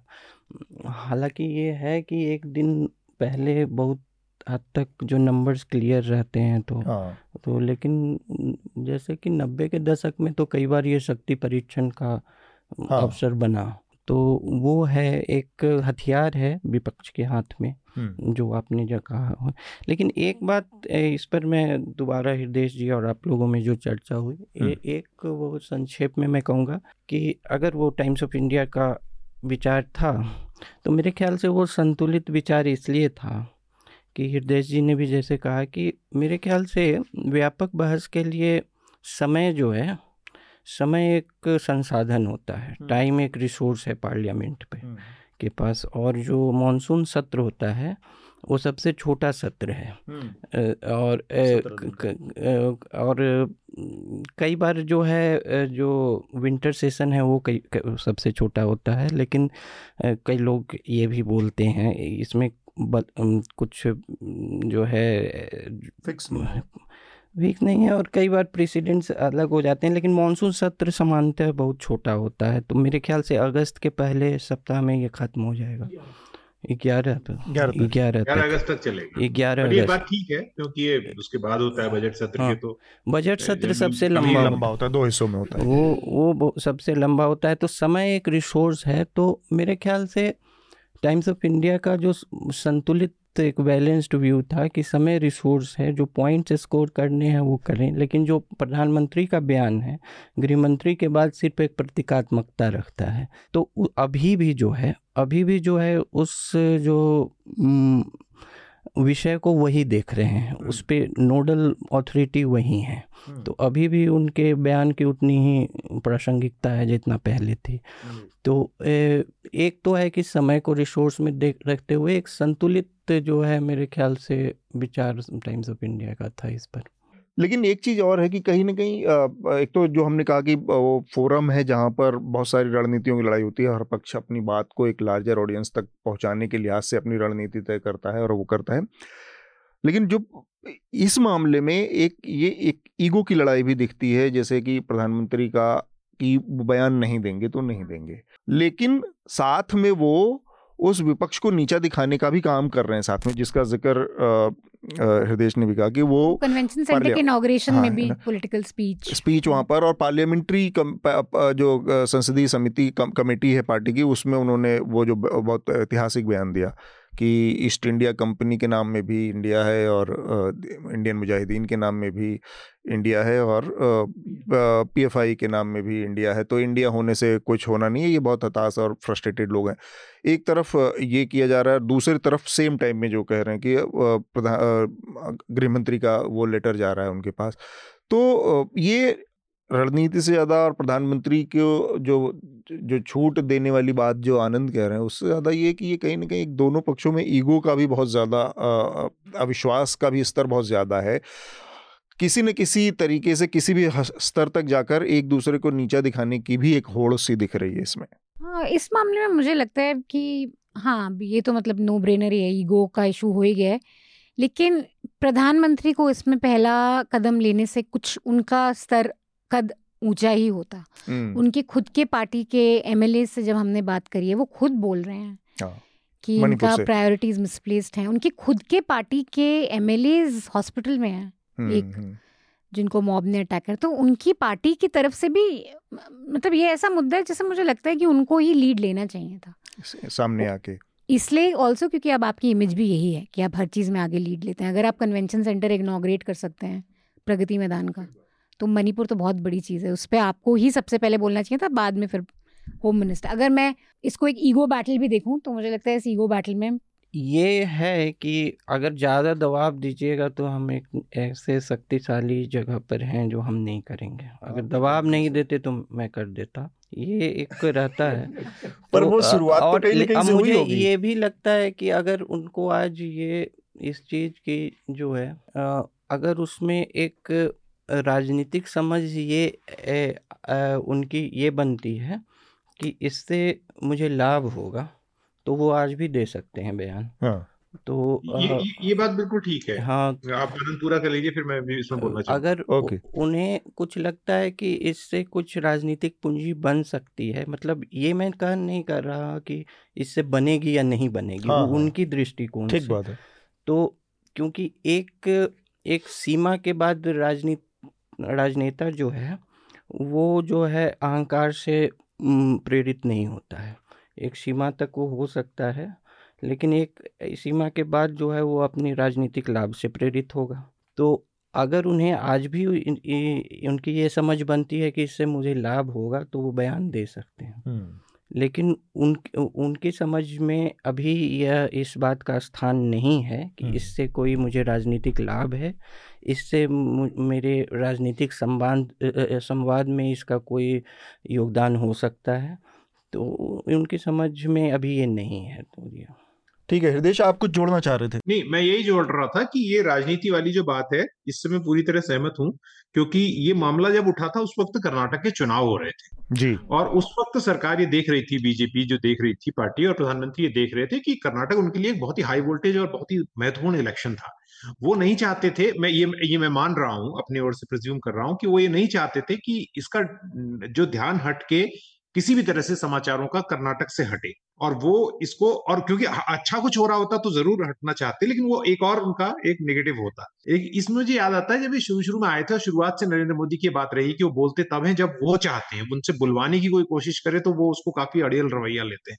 गोरक्षकों का जो मामला था, जब एक व्यक्ति की हत्या नोएडा में कर दी गई थी इसको बीफ ईटिंग को लेके मांस खाने के मामले को लेकर, और उसके बाद फिर बहुत सारे गोरक्षकों के मामले हुए तो वो बोले थे और आपको याद होगा बड़ा स्पष्ट था उन्होंने कहा था कि आ, कुछ लोग जो है दिन में आ, वो काम करते हैं आ, सेवा का काम करते हैं और रात को जो है वो इस तक गोरक्षक बन गए हैं लूटपाट करते हैं इसके नाम पे बदनामी कर रहे हैं ये लोग गोरक्षक कहीं नहीं हो सकते ये लोग गाय की सेवा कर ही नहीं सकते। तो वो अपने लिहाज से बोलते हैं लेकिन अभी अगर जब पार्लियामेंट में बहस होगी ना तो कोई अगर ये सोच रहा है कि सिर्फ़ विपक्ष के पास ही हमला करने को होगा सरकार के पास कुछ नहीं होगा तो सरकार भी इस वक्त अपनी तैयारी कर रही है। एक पत्रकार के तौर पे इतनी जानकारी। सरकार के पास वो वो डाटा निकाल रही है कि कब, कितने टाइम में जब मणिपुर में पहले जो अव्यवस्था रही तो कितने टाइम पे कांग्रेस के टाइम में मंत्री वहाँ जाके बैठे थे और यहाँ तो अमित शाह चार दिन, तीन दिन, जितना भी दिन वहाँ जाके गए रहे और सबसे मिले।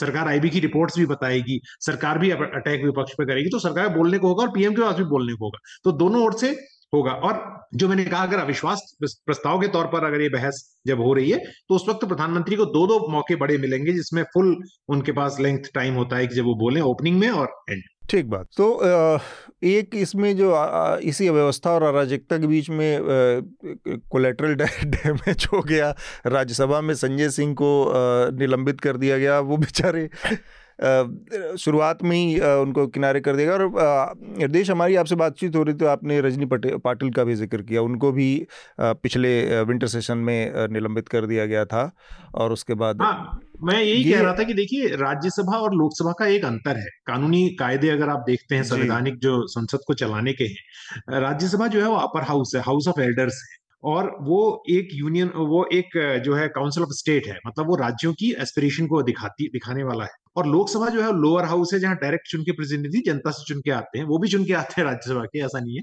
लेकिन ये जनता से चुन के आते हैं। तो यहाँ पर स्पीकर के पास बहुत पावर है लोअर हाउस में, लोकसभा में। और स्पीकर जो है वो किसी को भी सस्पेंड करने के और किसी की सस्पेंशन को बहाल करने के सीधे पावर अपने पास रखते हैं।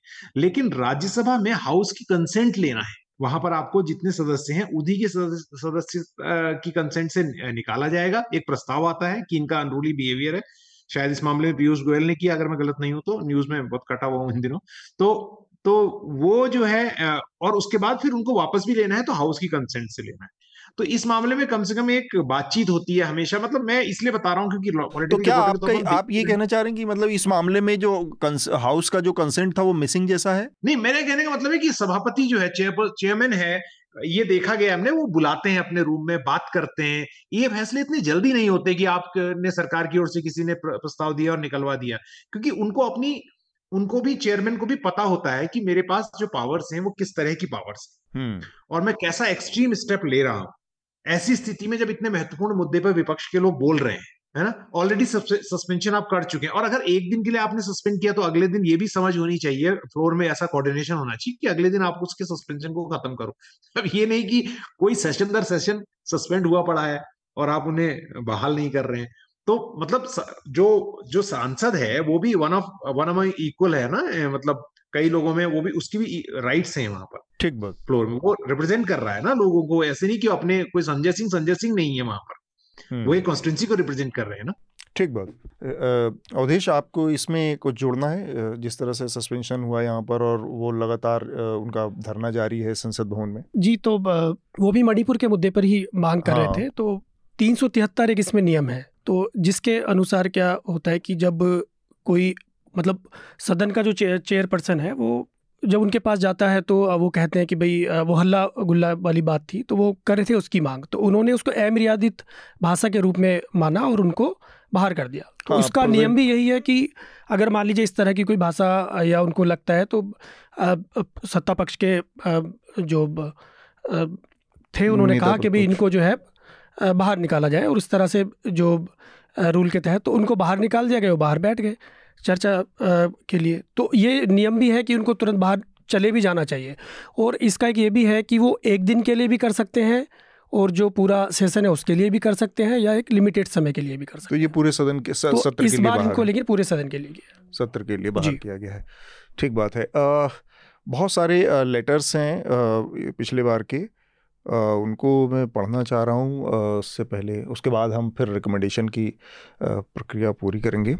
तो कोरक साहा का ये लेटर है I have some reservation in your covering of Chandrayaan three mission yes it is expensive mission for a country like ours but it it's worth the technology and science gain we will have the Vikram lander has a rover named Pragyan and will carry an instrument called Chandra's surface thermophysical experiment to measure surface thermal properties the instrument for lunar seismic activity अब इसके आगे बहुत technical uh, उसमें detail में वो चले जाते हैं उसके, लेकिन आगे की जो बात है, मैं वो फिर से पढ़ रहा हूँ यहाँ पर। Yes orbiters are less less expensive and can provide more useful data for whole moon therefore I I think it should be preferred over a lander mission वहाँ पर पहुँचना, चाँद पर उतरने का जो मिशन है, उसकी बजाय इस चीज़ को उनका कहना कि प्रेफरेंस देनी चाहिए। However having set that we also need to make sure we have the capability of space travel as well as sophisticated landing technology for our future technological development. I will give you a small example. GPS technology was developed from the space research, and one cannot imagine today's navigation without them. Sorry for such a long email. Uh, तो काफ़ी logical तरीके से मैंने मैंने तो हाँ. कहा था लगभग इन्हीं वक्त की बात मैं तो कभी भी इस पक्ष में नहीं रहता हूँ कि बी को रोक देना चाहिए जब तक ये नहीं हो तो जो दोनों साथ साथ हाँ, चलते रह सकते हैं। जो वैज्ञानिक और प्रौद्योगिकी में राष्ट्र की महत्वाकांक्षाएँ हैं या उसके लिए जो है वो साथ साथ गरीबी उन्मूलन और भी चीज़ें जो है समानांतर तौर पे चल सकती हैं। जी उसके जी। साथ ऐसा नहीं। आपको नेहरू युग में जो है स्पेस प्रोग्राम वगैरह का भी बहुत राष्ट्रीय समाज समाचार पत्रों ने आलोचना की थी। बहुत बहुत आलोचना हुई थी कि ये नहीं होना चाहिए वो नहीं होना चाहिए। चाहे इवन इंदिरा जी के टाइम में बॉम्ब जो फ़र्स्ट तो, न्यूक्लियर ब्लास्ट था उसका भी बहुत हाँ, तो है। उस समय भी लोगों ने की थी तो ऐसा नहीं और मैं ये जो बोले थे इतना स्पेसिफिक तो नहीं लेकिन मैं कहा था कि अभी भी वैज्ञानिकों से पूछिएगा कि इसके क्या लाभ है तो वो दस लाभ गिना देंगे। ऐसा नहीं है हम हम लोग जो है सूचना के अभाव में बहुत चीज़ बोल देते हैं। तो ऐसा नहीं है इन्होंने कुछ लाभ बताए हैं हाँ। स्पेसिफिक चीज़ें बताई हैं। ठीक बात है। डॉक्टर मनीषा, कुछ इसमें जोड़ना है नहीं, मैं तो बिल्कुल मानती हूँ कि हमें बिल्कुल एक्सप्लोरेशन मून का भी ऑर्बिटल और लैंडिंग हर चीज़ करनी चाहिए। और इनफैक्ट हम लोग नासा के जो एरिटमस प्रोग्राम है, जिसमें कनाडा है ऑस्ट्रेलिया उसमें इसरो भी है, कि ये बात बहुत इंपॉर्टेंट है कि टेक्नोलॉजीज़ डेवलप होती हैं। स्पेस एक्सप्लोरेशन एक अलग चीज़ है लूनर एक्सप्लोरेशन अलग चीज़ है, लेकिन उस एक्सप्लोरेशन के तहत जो टेक्नोलॉजीज़ डेवलप होती हैं, उनका बहुत लाभ है हमारे ऊपर। स्पेशली एक एग्रीकल्चरल डिपेंडेंट जो कंट्री है और इंडिया इतना डाइवर्स है कि हम इत, और इतना बड़ा कंट्री है कि ये एक्सपेक्ट करना कि जब तक हम गरीबी नहीं हटाएँगे तब तक हम और कुछ नहीं करेंगे वो तो हम कुछ कर ही नहीं पाएँगे। वो साथ साथ ही चलेगा। तो मुझे लगता है लार्जर ह्यूमन काइंड के लिए और इंडिया के लिए स्पेस और लूनर एक्सप्लोरेशन ज़रूरी है। हृदय जी चंद्रयान मुझे कुछ नहीं कहना है बस मुझे मुझे सिर्फ़ थोड़ा सा रश्क हो रहा है कि मुझे बोलने में जानकारी के अभाव में नहीं बोल रहा हूँ पर ट्विटर में खूब इसमें जुतम पजार हुई थी आप लोगों को गालियाँ दी गई। तो लोगों ने कई फ़ायदे गिनाए और उन लोगों ने आनंद या मनीषा की तरह जानकारी के साथ बताया नहीं पर मैं उससे आगे बढ़ गया था क्योंकि हमले बढ़ चढ़ के हो रहे थे। और और कुछ लोगों ने बजट भी दिया कि हमें नासा का कितना बजट है मैं I am not authenticating that तो जो भी था तो मैं वहाँ में देख पाया था कि साढ़े सात सौ रुपए पर किलोमीटर वाला? व्हाट्सएप थे तो मैं मैं सिर्फ़ रश कर रहा हूँ कि मैं ये पत्रकार बिरादरी के लिए भी कहता हूँ इस बात को कि मतलब ये चीज़ है ही नहीं कि मतलब कुछ चीज़ में नहीं बता तो ये कहना कि हम नहीं बोल सकते। वो उनके बाद भी they have opinion about everything हाँ बिल्कुल। हाँ मनीषा कुछ आई थिंक ये क्रिटिसिज्म ये था कि आई थिंक अभिनंदन ने बोला था कि अब और कोई देश नहीं ज़्यादा इंटरेस्ट लेता वो गलत है क्योंकि हाँ। जैसे मैंने बोला आर्टिमस प्रोग्राम बहुत एम्बिशियस। प्रोग्राम नासा का। पाकिस्तान के किसी मंत्री ने भी बोला जिसको घसीट के लाए थे वो तो उसमें इजराइल ऑस्ट्रेलिया यूएस इंडिया सब इन्वॉल्व है। So it is still relevant realm for exploration. That is hmm. that is the criticism. वो नारा एक लग रहा था ना कि पाकिस्तान वाला तो जो आप कह रहे हैं वो व्हाट्सएप यूनिवर्सिटी में जो जोक चल रहा था कि चाँद पर झंडे में चाँद तारे होना और चाँद पर झंडा होना। कि उसमें जो मैं सुन पाया समझ पाया कि चाँद पर जाने की ज़रूरत क्या सब चीज़ें तो वैसे भी पता चल जा रही है यहाँ बैठ की चाँद पे चाँद पे क्या हो रहा है। ठीक है तो हाँ। वो मतलब अब मुझे नहीं पता वो भी डॉक्टरेट था या क्या था लेकिन ऐसा मैंने ट्विटर पे देखा। अच्छा। और ट्विटर में इतना कुछ होता है ऐसा आनंद ने कहा हाँ, कि वहाँ बारह नहीं मुझे अच्छा ये मुझे भी ये पिछले हफ़्ते पता चला दो हफ़्ते पहले की बात है मुझे अब बाद में चला चार तीन चार दिन पहले पता चला कि वहाँ पर काफ़ी लड़ाई झगड़े हो गए इस, इसको लेकर और मैं उसमें शामिल था कि सब मुझे अभी तक नहीं पता था कि लोगों ने क्या क्या गालियाँ दी क्या। एनीवे डॉक्टर ए के लिखते हैं I would like to report that in Bhupesh Baghel interview I was barely able to hear Atul. Actually इसमें क्या था ये बहुत शिकायत आई है और ये इसकी एक बड़ी वाजिब वजह है। काम पिछले पत्रों को भी पढ़ते हुए गलत करते हैं। पहले पत्र पढ़ लीजिए फिर प्रतिक्रिया दीजिए। वो पत्र दो ही लाइन का है ये दो ही लाइन का पत्र है भूपेश बघेल का इंटरव्यू जो था उसमें मेरा जो ऑडियो था पूरी तरह से गायब हो गया था जा वो रिकॉर्डिंग मिस हो गया था। तो वो जैसे तैसे जुगाड़ से आप तक पहुँचाया गया आ, उसमें बहुत मुश्किल हुई करने में उसको। अनोनिमस का मेल है माफ़ कीजिएगा। एनोनिमस सब आ गया। हाँ हाँ।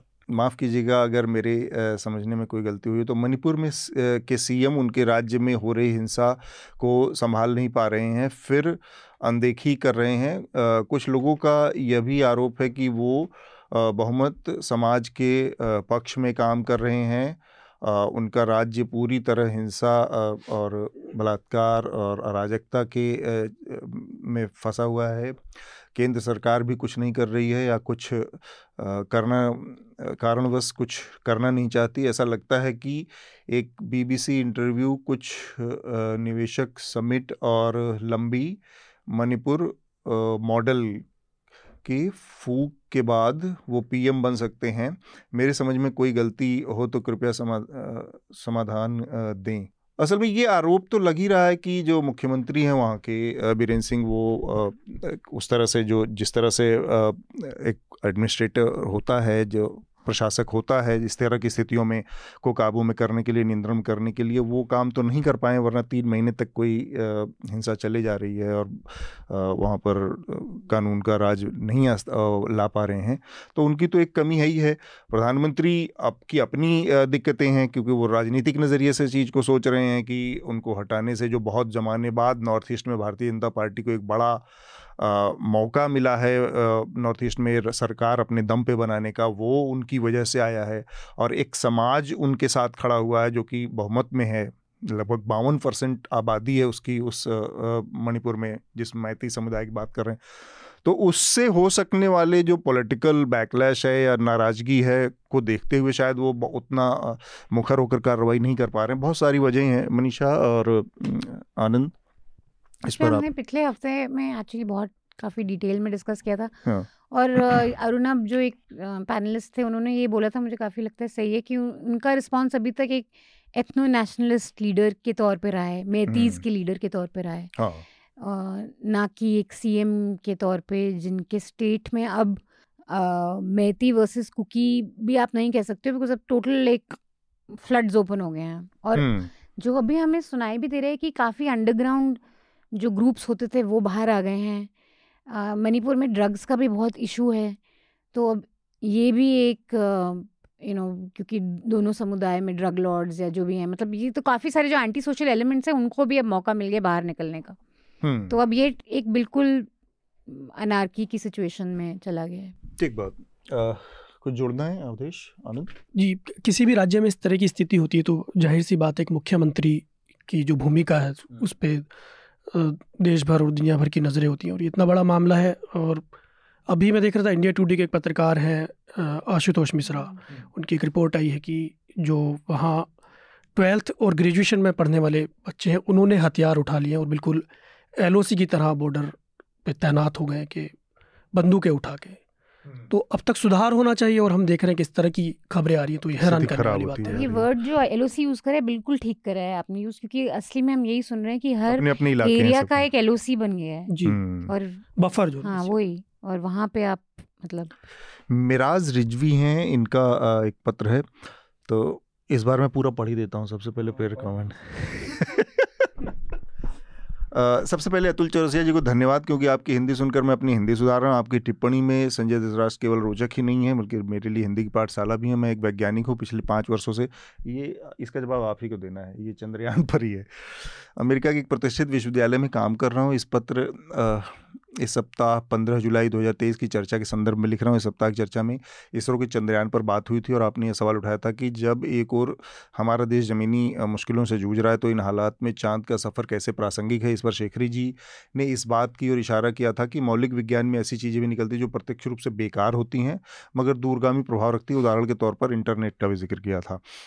मैं उनकी इस बात को आगे बढ़ाते हुए कहना चाहता हूँ, एक सुझाव देना चाहता हूँ, प्रौद्योगिकी परिपक्व मौलिक विज्ञान की ज़मीन से पैदा होती है और वैज्ञानिक परिपक्वता प्रौद्योगिकी कॉपी पेस्ट से नहीं लाई जा सकती। वैज्ञानिक परिपक्वता के लिए प्रथम सिद्धांत से शुरू करना, इस संदर्भ में ज़रूरी कि हमारे देश के विज्ञान को परिपक्व होने का समय और संसाधन मिले। यह सच है कि हमारी ज़मीनी समस्याएँ बड़ी हैं और उनकी प्राथमिकताएँ भी हैं, मगर सैंतालीस से बड़ी तो नहीं है। तो जब वैसी दुर्दशा का समय हमने ऐसे विज्ञान की न्यू हाँ ये महत्वपूर्ण बात है। जब उस समय ऐसी दुर्दशा के सामने हमने ऐसे विज्ञान की नींव रखी थी जिससे आने वाले दशकों में देश ही नहीं और दुनिया भर में भारतीय विज्ञान का लोहा माना जाए तो आज क्यों भारतीय विज्ञान के पैरों में संसाधनों की जंजीर पड़नी चाहिए? ये बहुत वाजिब हम्म। तो ये मैंने भी कहा था अभी ना कि उस समय भी आलोचना हुई थी। जी।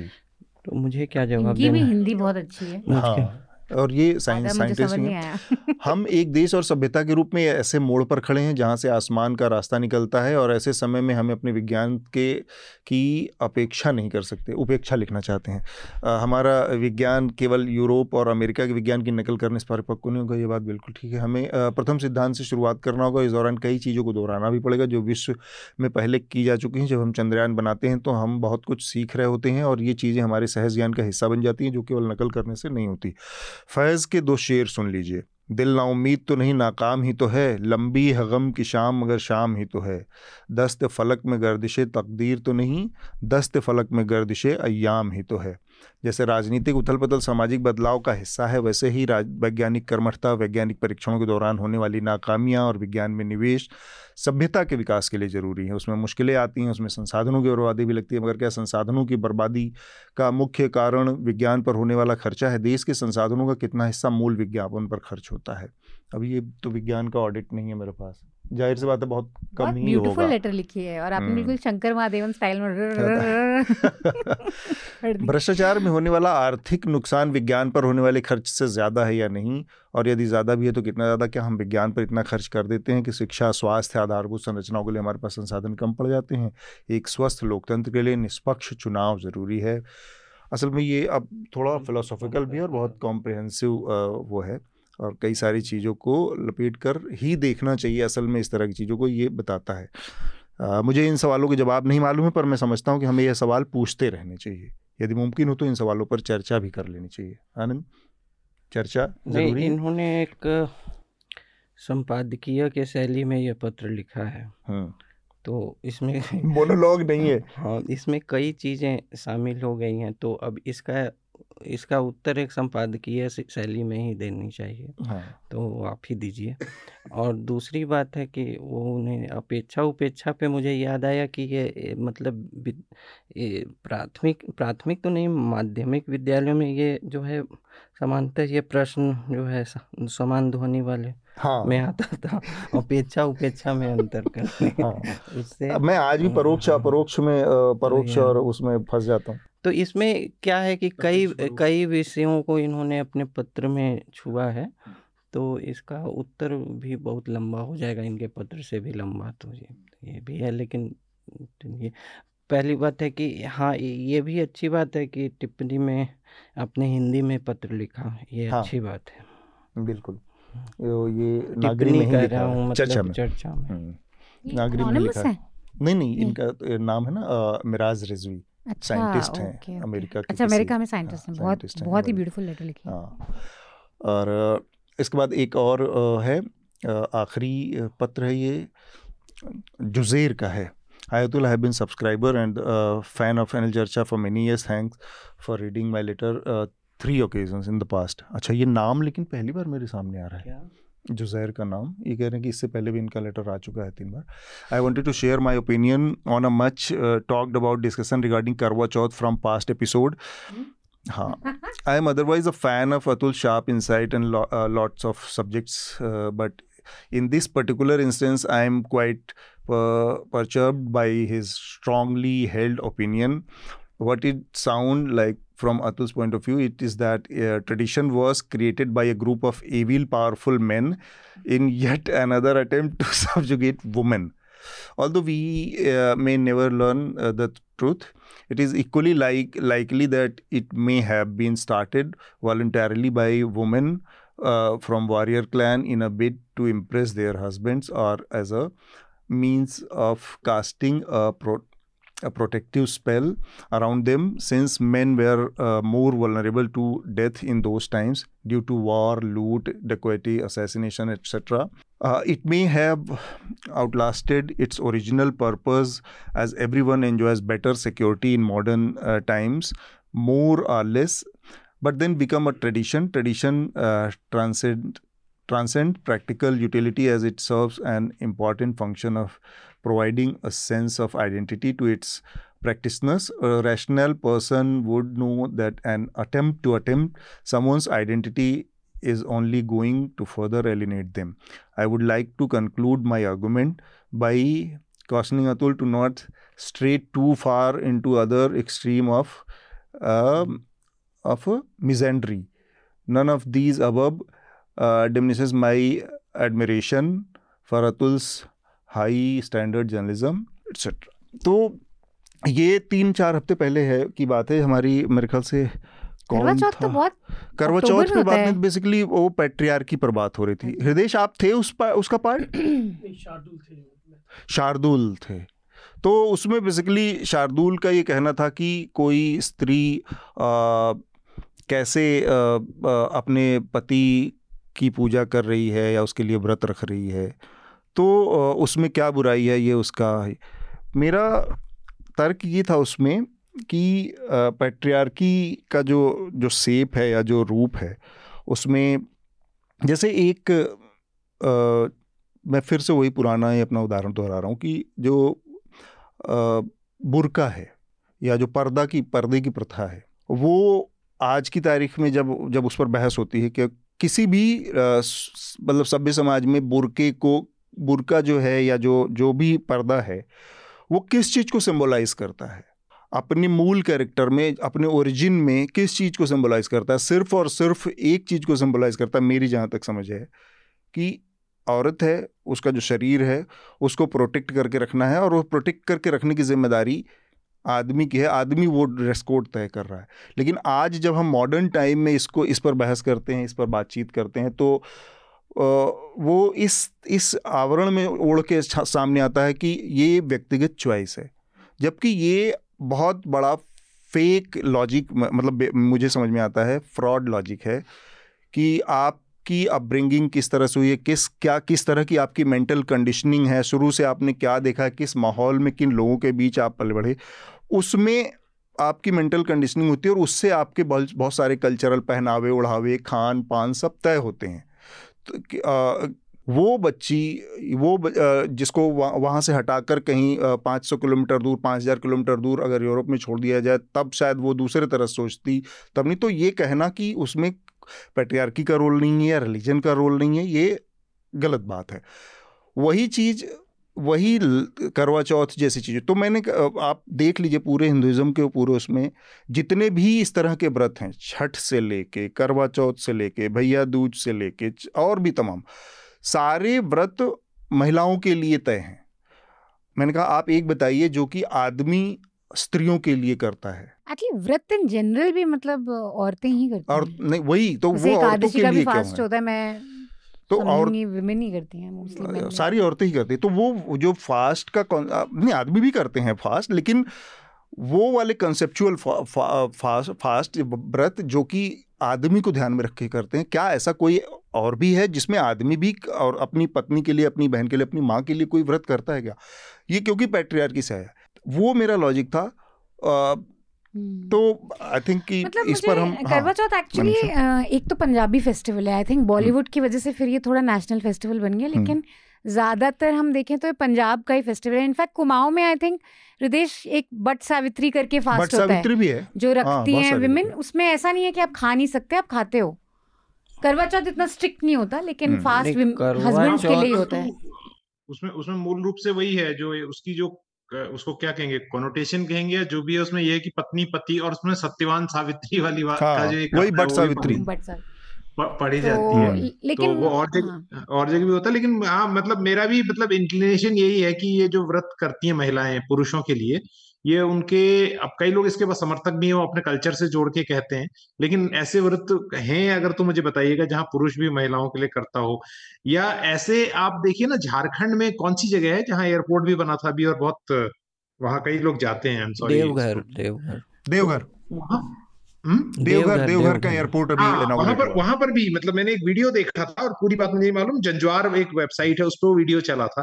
तो उसमें महिला जो है वो काफ़ी कष्ट उठा के जा रही है तो वो रिपोर्टर उनसे पूछ रहा है कि आपके पति भी तो भोजन करते होंगे वो भी स्वस्थ होंगे वो क्यों नहीं कर रहे हैं? जी। तो जनरली ये डिवॉल्वमेंट जो महिलाओं का है और कई बार तो ऐसा होता है कि अब होता नहीं होता पर पुराने जमाने में जो मदर इन लॉज हैं जो सास हैं वो अपनी बहुओं को किसी दूसरे शहर में भी फ़ोन करके कहती थी कि आज ये व्रत है और तुमको ज़रूर रख लेना है हाँ। और सास बहू को नहीं भी देख रही है तो भी ऐसा ऐसा खौफ होता है कि बहू वो व्रत करती लेकिन, है हाँ, उतनी लेकिन, दूरी पे। लेकिन करवा चौथ की उसमें जैसे मेरी सिख फ्रेंड्स हैं बहुत क्योंकि मैं पंजाब में पढ़ी हूँ तो वो करवा चौथ रखती हैं बहुत स्ट्रांगली रखती हैं और मैं किसी भी एंगल से उन्हें विक्टिम नहीं बोल सकती पेट्रियाकी की।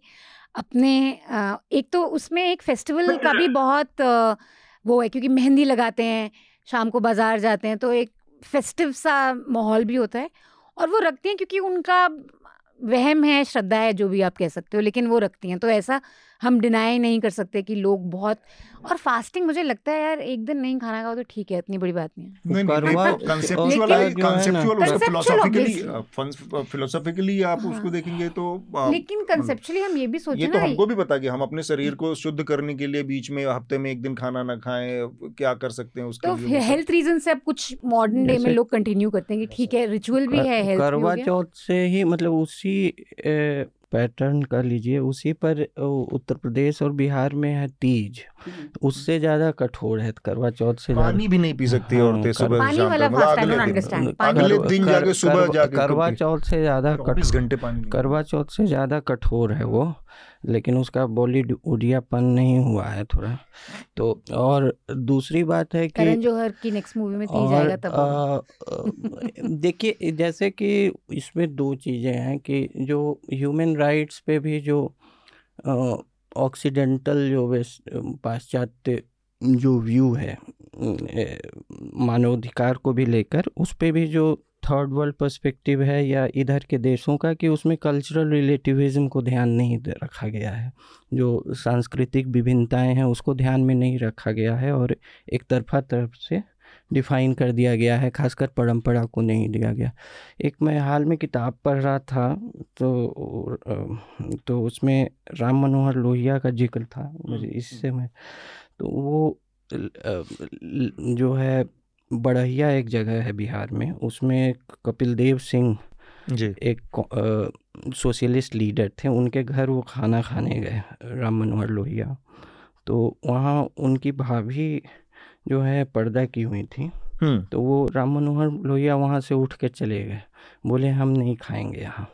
ये ये जब तक पर्दा करेगी मैं नहीं खाऊँगा। ये ये वही आप वो पेट्रियार की हो रही है। तो उनकी भाभी घर से बाहर आई और राम मनोहर लोहिया को बोली कि ये मेरा घर है ये मेरे नियम है और आप खाइए। तो लोहिया को वापस जाके खाना पड़ा। तो और ए तो कहने का मतलब शर्षण वही था कि मैं कोई प्रताड़ित नहीं हूँ इसमें। हम्म। ये परंपरा की तो ये इस विचारधारा का मेरे ख्याल से मानना है कि जो बुद्धिमता है वो व्यक्ति इंडिविजुअल में नहीं स्पीसीज में है। तो ट्रेडिशन ऐसे ही चलता है एक से दूसरा। एक तो बुद्धिमत्ता किनारे रख के। हाँ, हाँ नहीं बुद्धिमत्ता स्पीसीज में है इंडिविजुअल में नहीं। तो उसमें जो डिस्कार्डेड है अगर जैसे कि करवा चौथ ने ही अपने को संरक्षित कैसे रखा है चेंज करके? चाहे तीज ने भी अपने को संरक्षित कैसे रखा है चेंज करके? अगर अगर वो चेंज नहीं करेगा तो कंजर्व भी खुद को नहीं कर पाएगा। यही है एक चीज़ मैं ऐड करना चाहिए टू कंक्लूड कि जो आपका बेसिक पॉइंट है कि फिलोसफिकली रूट पेट्रिया की वो तो उसमें कोई डिबेट की बात है ही नहीं क्योंकि हाँ।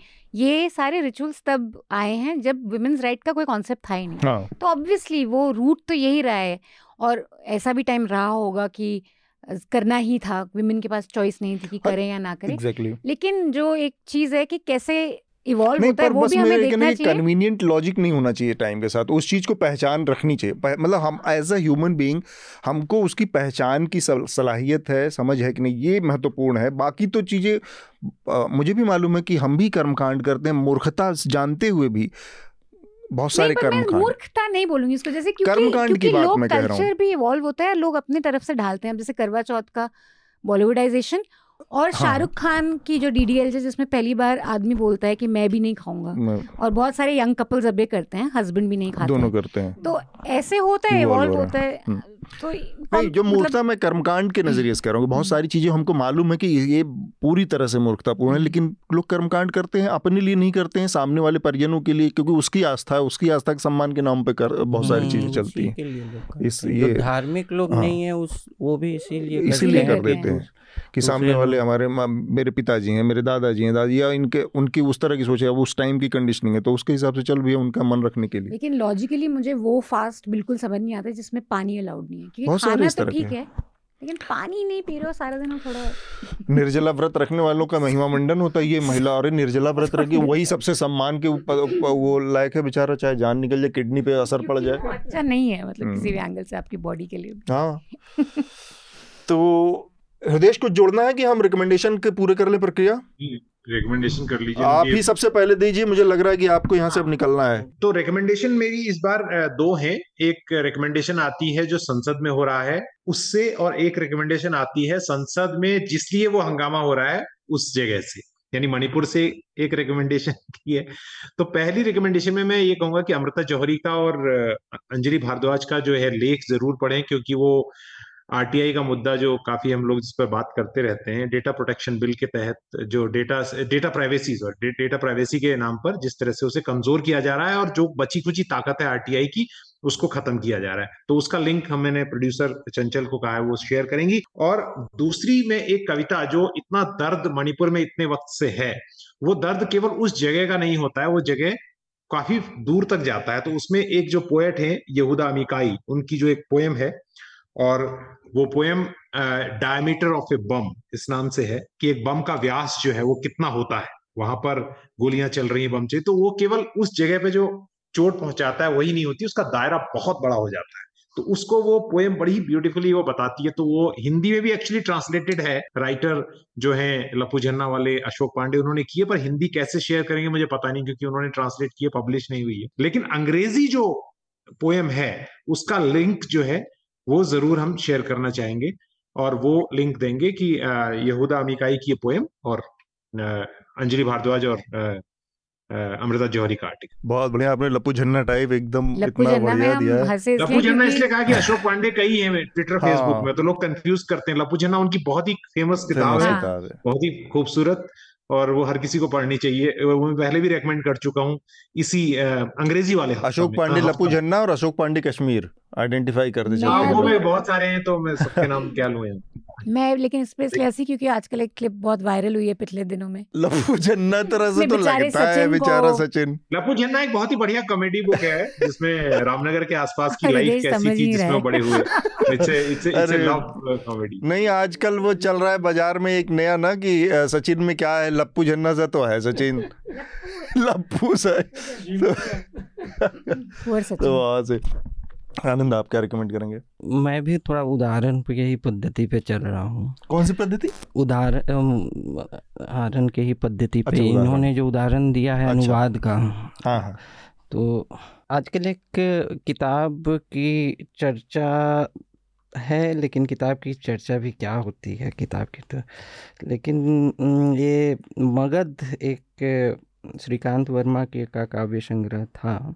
हाँ। उसे राहुल सोनी ने अनुवादित किया है अंग्रेज़ी में अच्छा। तो मुझे लगता है कि जब वो हिंदी में मूल रूप से था तब उतना लोग नहीं जानते थे जब अंग्रेज़ी में उसे अनुवादित करके वे वेस्टलैंड जो है बुक प्रमोट कर रहा है और श्रीकांत वर्मा जो राजनीति और साहित्य के सामंजस्य पे खड़े थे क्योंकि वो कांग्रेस के राज्यसभा सांसद भी हुआ करते थे हाँ। और कांग्रेस के प्रवक्ता भी थे एक तो उन्नीस सौ चौरासी में उन्होंने ये काव्य संग्रह लिखी थी तो उसमें कई जो भारत के प्राचीन नगर हैं, उनको लेकर जो है समकालीन राजनीतिक टिप्पणी की थी तो उस, इसके इतिहास को रखकर और समकालीन तो मगध एक शीर्षक है तो उसी में तो उसमें कई हैं, उज्जैन है कौशल है और कई नगर हैं जिनको लेकर उस समय की राजनीतिक पे टिप्पणी की है उसने।